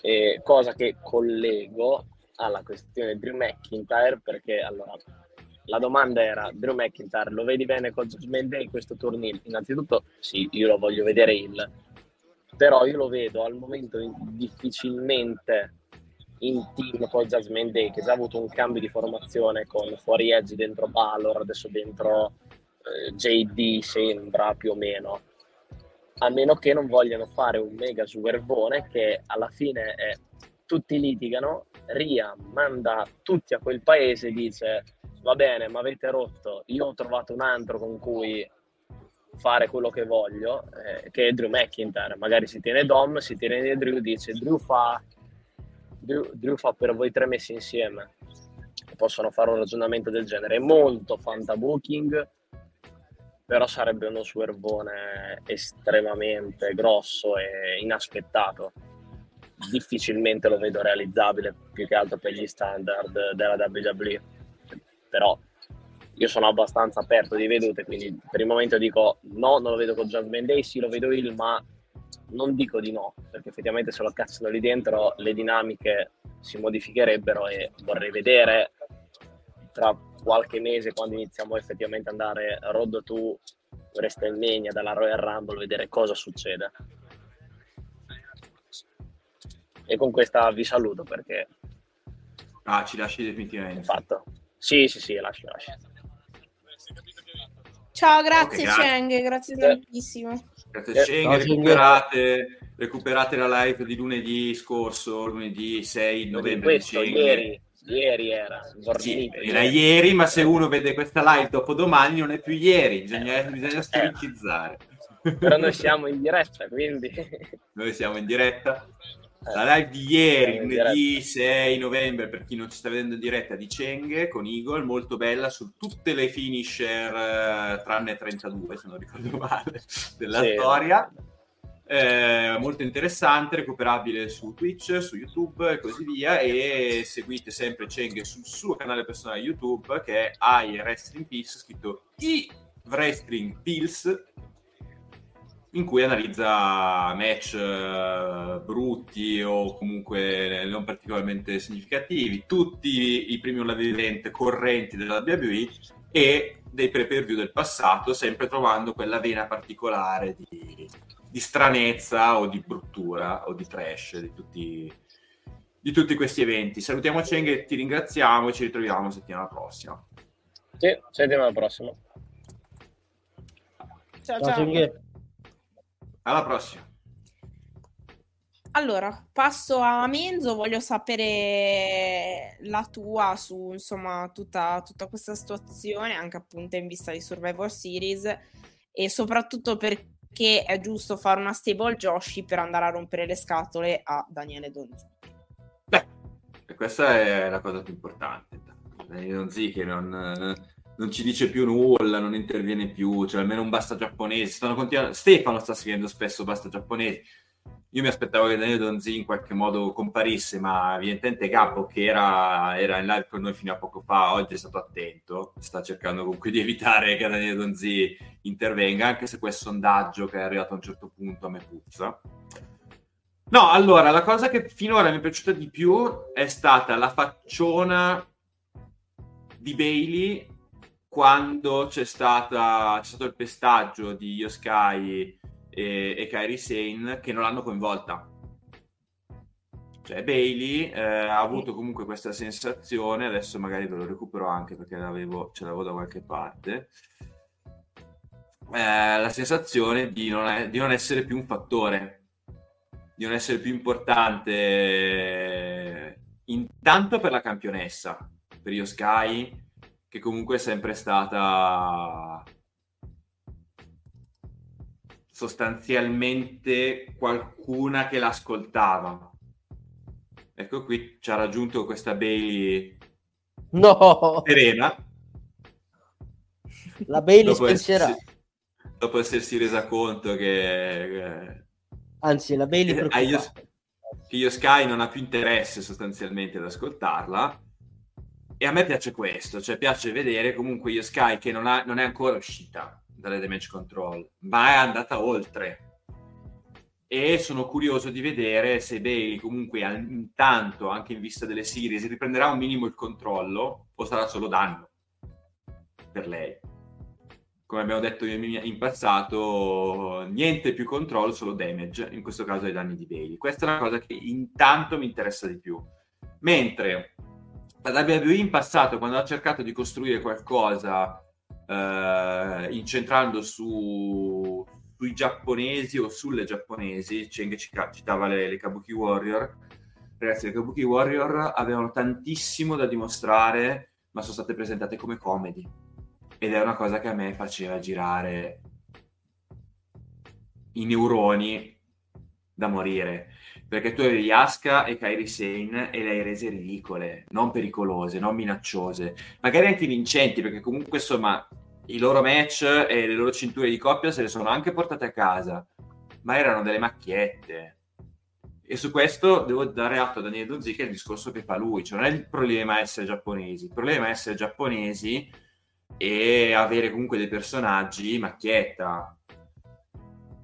Se adesso col nuovo booking team che c'è la stable giapponese viene concepita in maniera, come mi aspetto e come per il momento sembra, davvero minacciosa, ragazzi, datene di più, fate anche una stable di 12 giapponesi, io dirò sempre solo sì.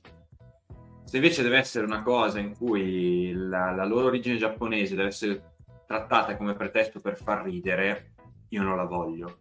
Ma sono sicuro che stavolta non ci sarà. Ok, io volevo prendere un commento. Sì, ora lo vado a prendere io. Allora, ragazzi, prima di mettere in evidenza il commento di Stefano, perché voglio sapere ovviamente l'opinione di Massi, mi collego. Vi ricordo molto gentilmente di non chiederci di mettere in evidenza i vostri messaggi, verranno tranquillamente messi in evidenza, state tranquilli, lasciamo però che le persone nel podcast facciano i loro discorsi in modo da non perdersi e poi mettiamo in evidenza i vostri messaggi e vi rispondiamo ovviamente, quindi grazie per la collaborazione. Detto questo, lo metto subito perché mi interessava e chiedo a Massi, mi collego chiedendogli appunto il suo parere, perché Stefano ci dice: facendo tornare Kairi in quel modo per me hai danneggiato Bianca, che è tornata da 2 settimane, facendola perdere come fanno sempre con i face in WWE. Per me hanno fatto un completo disastro. Massi, cosa ne pensi? Anche secondo te è stato un disastro oppure hanno fatto la scelta giusta, appunto anche magari in base a quello che ho detto io in vista di Survivor Series? Ma far tornare Kairi in questo match è stato utile perché, ti spiego, non so se qualcuno magari poi si è scordato, chi ha mandato fuori da WWE Kairi è stata Bailey quando l'ha attaccata nel backstage, quindi tutto torna, visto che si vuole, diciamo, vendicare, vuol portare via l'amica da visto che Bailey la vuole, diciamo, plagiare tra virgolette, visto che la manda sempre per il titolo e poi a sua insaputa poi dice senza dire nulla né così. Infatti lei quando Asuka la sfidò, cos'era? Asuka o Charlotte quando la sfidò in giapponese?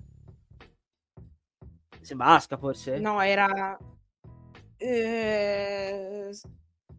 sì, era Asuka che era sul ring insieme a Charlotte e... Sì.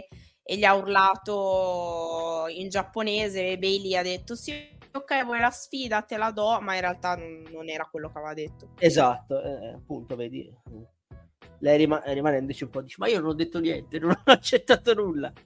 No, secondo me poi se vogliono fare davvero questo team, per ora le metti insieme, però piano piano le fai uscire sia io che Kairi. Poi se vuoi davvero fare sta stable di sole giapponesi, ben venga, è almeno una stable, però deve essere bucata forte, non come Damage Control. Sì, sono partite in pompa maglia, poi al primo dopo 2 match erano già finite, cioè Bianca la sola l'ha distrutte, per dire. Ci è voluto un po' per riprendersi, però non so. Ora molto probabilmente aspetteranno Dakota che si rimetta del tutto per fare lo split definitivo, secondo me. Cioè al momento sì, ti fanno sto tiro e molla, sì no, e poi se Dakota magari a Dakota ti danno l'ok per tornare, magari fanno sto triple threat per, secondo me, magari tipo threat definitivo per sciogliersi la stable e io poi va con le giapponesi, insomma. O magari rimane alleata, insomma, il giapponese al momento rimanga sempre alleate, però insomma con io che fa il doppio gioco. Io guarda, ti avrei detto di sì al triple threat se non avessero deciso di far tornare Kairi per farla alleare con io, perché se avessero fatto tornare Kairi facendola quindi tornare face e alleare con Asuka da face per riformare le Kabuki, forse ti avrei anche detto di sì, però il fatto che Kairi sia heel e sia stata messa al fianco di Io mi fa pensare che non abbiano più la pazienza di aspettare Dakota, che dovrebbe tornare nel 2024, e quindi vogliono smembrare sì, più o meno, quindi vogliono smembrare definitivamente le Damage prima. È anche vero che magari ora, io non lo so se davvero questa stable di Joshi la faranno velocemente, io l'ho detto, cioè non serve far tutto subito, possono prendersi anche del tempo, soprattutto se c'è quell'elemento di qualcuno che deve arrivare da fuori, tipo i nomi che sono stati fatti, Giulia, eccetera, gente che comunque ha impegni per un tot di mesi ancora, ed è anche delle cinture alla vita, tra l'altro, quindi magari piano piano diciamo che possono anche... Sì, esatto, possono anche prendersi del tempo, magari per ora puoi anche tenerti, per modo di dire, tipo le coppie, no? Magari Bailey rimane con Dakota, IYO rimane con Kairi, oppure magari anche, cosa ne so, Asuka si può anche inserire con Kairi e IYO e fanno un po' il cambio, non lo so. Comunque sarà, secondo me è un aspetto molto, molto interessante della situazione, senza dubbio. Vabbè, nel frattempo puoi rifare le Kabuki Warriors, visto che sei tornata Kairi, c'è Asuka, le puoi rifare. Sì, appunto, magari metti Asuka insieme a lei e IYO e vai avanti. Comunque vedremo. Secondo me questo ritorno può mischiare bene le carte in tavola e dare anche un po' quella scossa che ci vuole un attimino, visto che la situazione è rimasta un po' ferma. Io sono curiosa per il War Games, perché a questo punto l'idea che mi sono fatta appunto è quella che sicuramente più o meno le partecipanti saranno quelle che ho elencato a inizio discorso, diciamo. Il prossimo argomento mi collego, perché rimaniamo anche un po' con la situazione sempre femminile, è la Road to Survivor Series, no? Perché è stato anche annunciato un match femminile. Ovviamente vi invito caldamente a seguire questa sera Big Red Machine, e per chi volesse, che magari sta ascoltando il podcast più in là, potete sempre recuperarlo su OpenSTV o sul nostro canale YouTube, dove ovviamente parleranno in modo più accurato di quello che è accaduto appunto a Raw, perché durante la nottata di ieri hanno annunciato ben 3 match appunto per Survivor Series, un War Games, quello maschile, e 2 match titolati, uno per Gunther e uno per Rhea Ripley. Quindi faccio un attimo un piccolo discorso su Rhea, poi rilascio la parola a Enzo anche per parlare del resto, dicendo solamente che anche un po' con quel meme, no, che utilizza spesso anche il nostro Maxi Sosom, che salutiamo, dei Simpson, rendendo i precedenti round totalmente del tutto inutili perché comunque c'è stata una Battle Royale ieri sera che ha vinto Zoe Stark, che ha partecipato comunque a Crown Jewel, al Fatal Five Way, però sono contentissima che abbia vinto lei, perché come ho detto anche nel podcast di Donne tra le corde, che se volete potete trovare su Spotify, è stata secondo me quella che si è messa assolutamente più in mostra nel match, e se migliora il microfono sul ring è veramente veramente brava, quindi ci sta che abbia vinto lei. E quindi Rhea Ripley sfiderà appunto Zoe Stark a Survivor Series. Questo per quanto riguarda le donne, quindi rilascio la parola a mezzo, visto che c'è il War Games maschile, scusate, e ovviamente lo sfidante anche per Gunther. Allora, rispondo su Zoe dicendo che già nella storyline con Trish mi era piaciuta molto, vi ricorderete che io l'avevo data addirittura come potenziale vincitrice del match dell'Elimination Chamber, se non ricordo.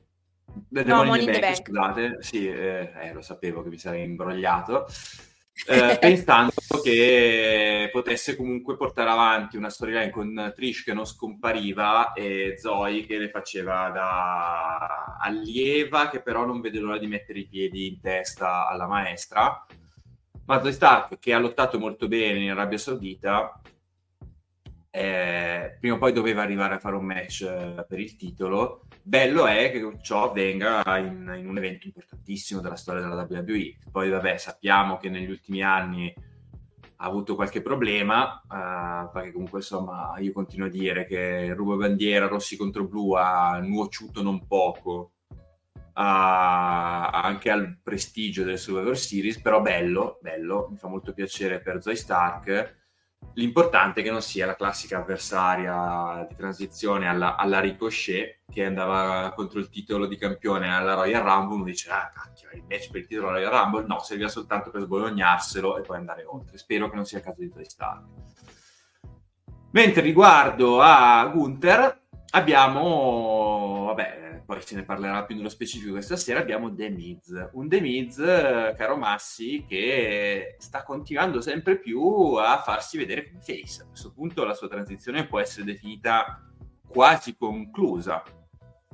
Non ci aspettiamo che possa scippare lui il titolo a Gunther, per quanto è uno dei campioni intercontinentali più decorati della storia contemporanea della WWE, però intanto è lì. E cosa ci vogliono comunicare in WWE sia sul fronte Gunther che sul fronte del Miz? Ma Gunther al momento non ha, certo, non è che avversario. Ora Miz l'hanno ritratto fuori proprio perché proprio sono proprio alla frutta, diciamo. Ha fatto fuori tutti praticamente, cioè, chi gli manca a Gunther? Cioè, boh, di face non c'è altro, ci sono pochi di face da mandargli. Ora vabbè, potevi mandargli Johnny Gargano, ma Gargano non ha praticamente possibilità, ora è tornato in tag team con Ciampa, quindi vabbè, quindi potevi mandare lui, però quindi per assenza di alternative dici tu? Molto probabilmente sì. Ma non vedi quindi una costruzione, cioè nel senso, allora, assenza alternativa da un lato, ma c'è anche un progetto di costruzione di questo nuovo The Miz, o è soltanto perché avevano bisogno di un avversario per Gunther? Ma The Miz face Stefano ha riassunto, è solo per essere un più uno? Molto probabilmente sì, cioè, non vedo The Miz campione al momento, ho detto. Te devi, ho detto. Però se vuoi dargli la cintura a The Miz, però devi fare un lavorone con Gunther per mandarlo per il titolo di Rollins o che sia. Deve fare un lavorone, secondo me. Allora Stefano dice nel 2023 troppo tardi, no, un progetto di valorizzazione per The Miz, mentre Chris Ayan vuole all'opposto The Miz ancora campione, e io continuo a dire il dibattito è la cosa più bella che possa succedere. Quando viene presa una decisione che divide la fanbase, io sono solo che contento. È The Miz campione, però ho detto, vediamo. Detto, però, a ragazzi, costo di... Allora, se mi fa... alle Survivor Series, cioè a quel punto era meglio se il campione diventava Gable. Sì.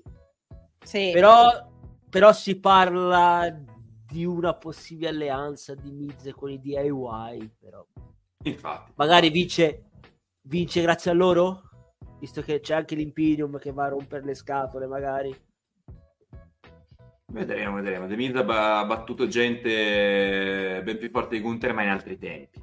Beh, grazie, ha vinto contro Sina, per dire, ha vinto il titolo infatti. Chris dice di parte lo sono anch'io, ma io non vedo in questo momento. Poi ragazzi, magari fanno la costruzione della vita su The Miz, ma in questo momento, dopo il tipo di regno che Gunther ha avuto, farlo perdere contro The Miz mi sembrerebbe davvero una miseria. La mia idea... ha battuto Roman Reigns nella puntata del 25° anniversario di Raw, strappandogli il titolo intercontinentale. attenzione.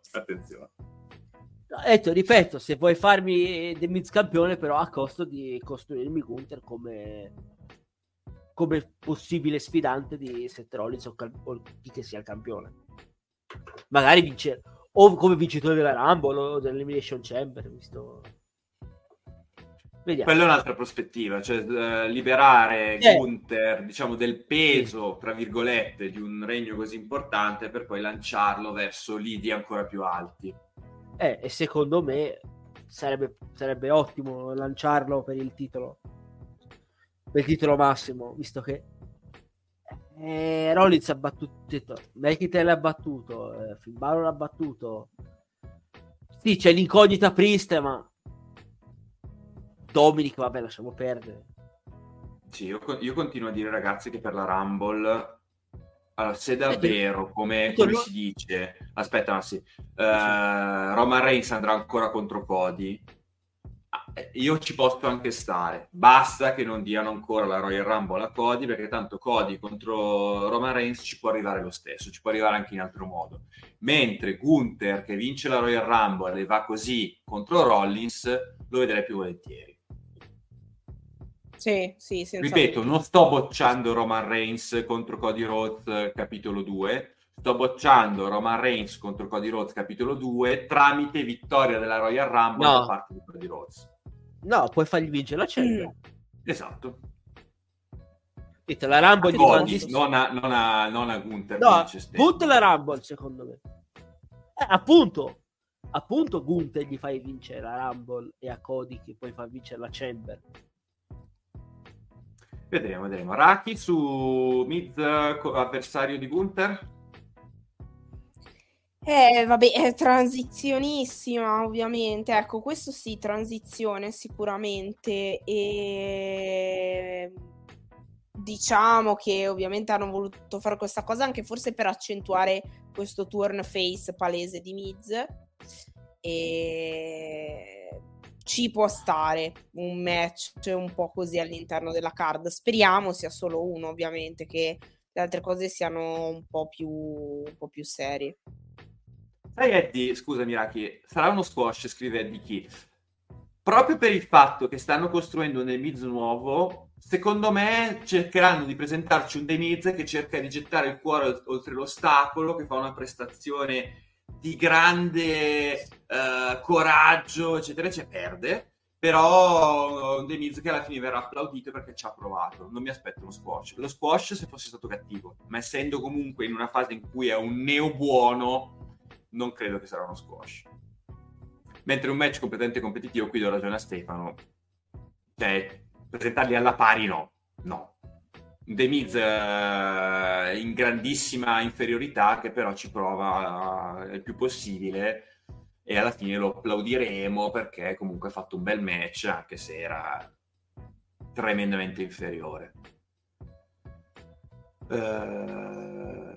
Mentre Stefano, sempre tornando al discorso di prima, diceva la Rumble la vince Cody, se uno sceglie il campione più debole appoggia il nuovo titolo mondiale. Proprio per questo motivo io vorrei che la vincesse Gunther e scegliesse il World Heavyweight Championship, dando comunque l'impressione che sia comunque un titolo che il vincitore della Royal Rumble può desiderare.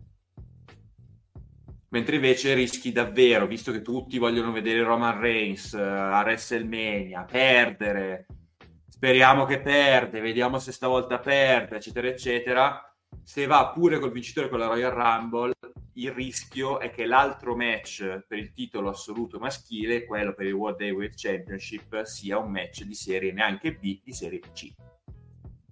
E la WWE questo secondo me non lo vuole. No, infatti. Raki, avevi qualcos'altro da aggiungere? No.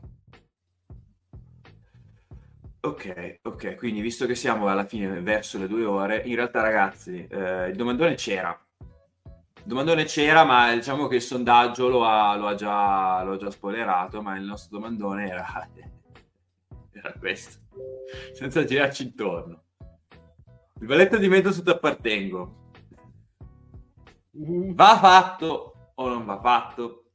Ci sono state 2 risposte già, che non va fatto, sia perché Daniele Donzì l'ha proposto male, sia perché nel sondaggio hanno vinto i no, di fatto hanno vinto i no, però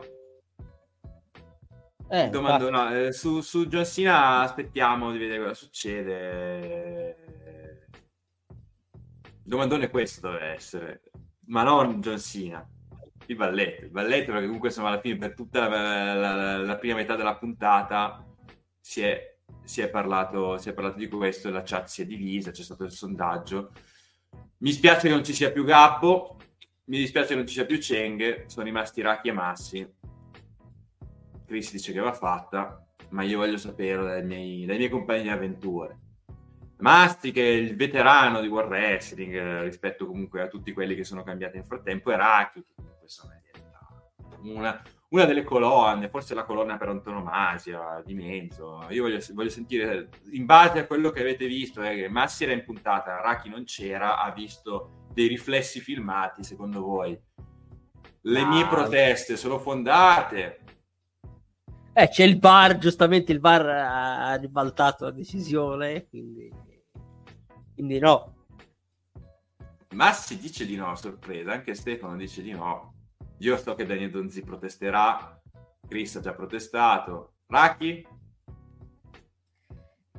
Cioè, io concordo con te, hai portato le prove, l'italiano è quello che è, si è detto di no, perché alla fine comunque lui ha detto se vince Rey deve fare il balletto, non se vince Logan Paul, quindi no. Attenzione, abbiamo un doppio no, però mancano Cheng e Gabbo e poi manca Daniele Donzì. Daniele Donzì tecnicamente è ancora sotto chiave, sono convinto che non me la farà passare liscia, ma intanto in questa puntata, nell'episodio 231, è stato per ora portato avanti l'istanza di Enzo, vedremo, perché io temo che la cosa non finirà qui, mentre ciò che finisce è il nostro episodio 231 di SideTalk Slam con Enzo di nuovo in conduzione, i risultati dei pronostici di Crown Jewel, mentre si riprende pure una medaglia nonostante la fesseria di aver detto Rey Mysterio che conservava il titolo di campione degli Stati Uniti.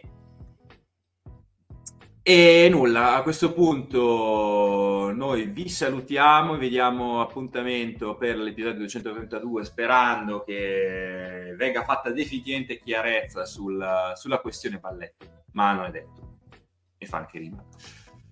Detto questo, ragazzi, su Open Wrestling TV c'è la Big Red Machine questa sera, si parla di Raw e della prima puntata che ci porterà alle Survivor Series, War Games ufficializzati, primi tasselli, primi incontri ufficiali, tutta una serie di discorsi molto interessanti.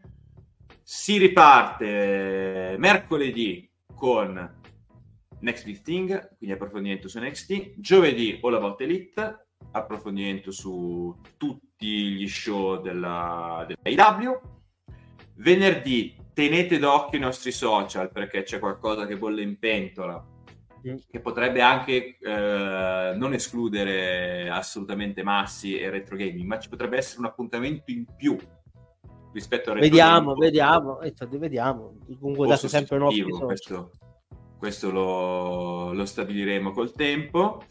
Mi ha salvato Shayna, dice G. Chris, c'è il Cheng anche senza Send, sì, c'è il Send anche senza Cheng, ma ci arriviamo dopo perché comunque finiamo la grande ruota degli appuntamenti, perché poi si arriva a sabato con il blueprint, quindi SmackDown, attenzione SmackDown, vedremo, perché anche lì costruzione verso il Survivor Series potrebbe esserci qualcosa di importante e ragazzi devono costruire queste series senza Roman Reigns, quindi vedremo anche in ottica Bloodline cosa verrà portato avanti a SmackDown, sarà una puntata molto interessante. E domenica Wrestling Times, quindi di nuovo Alan Mack che torna con il Team Evolution, in vista poi del lunedì di settimana prossima con il Pro Wrestling Calcio e tutti gli altri nostri appuntamenti. Detto questo, indipendentemente dal send che sta per arrivare, io lancio anche un ride. E comincio a prepararlo e poi andiamo con il send. Quindi send, qualcuno deve dirmi send. Ragazzi, la formula è mezzo send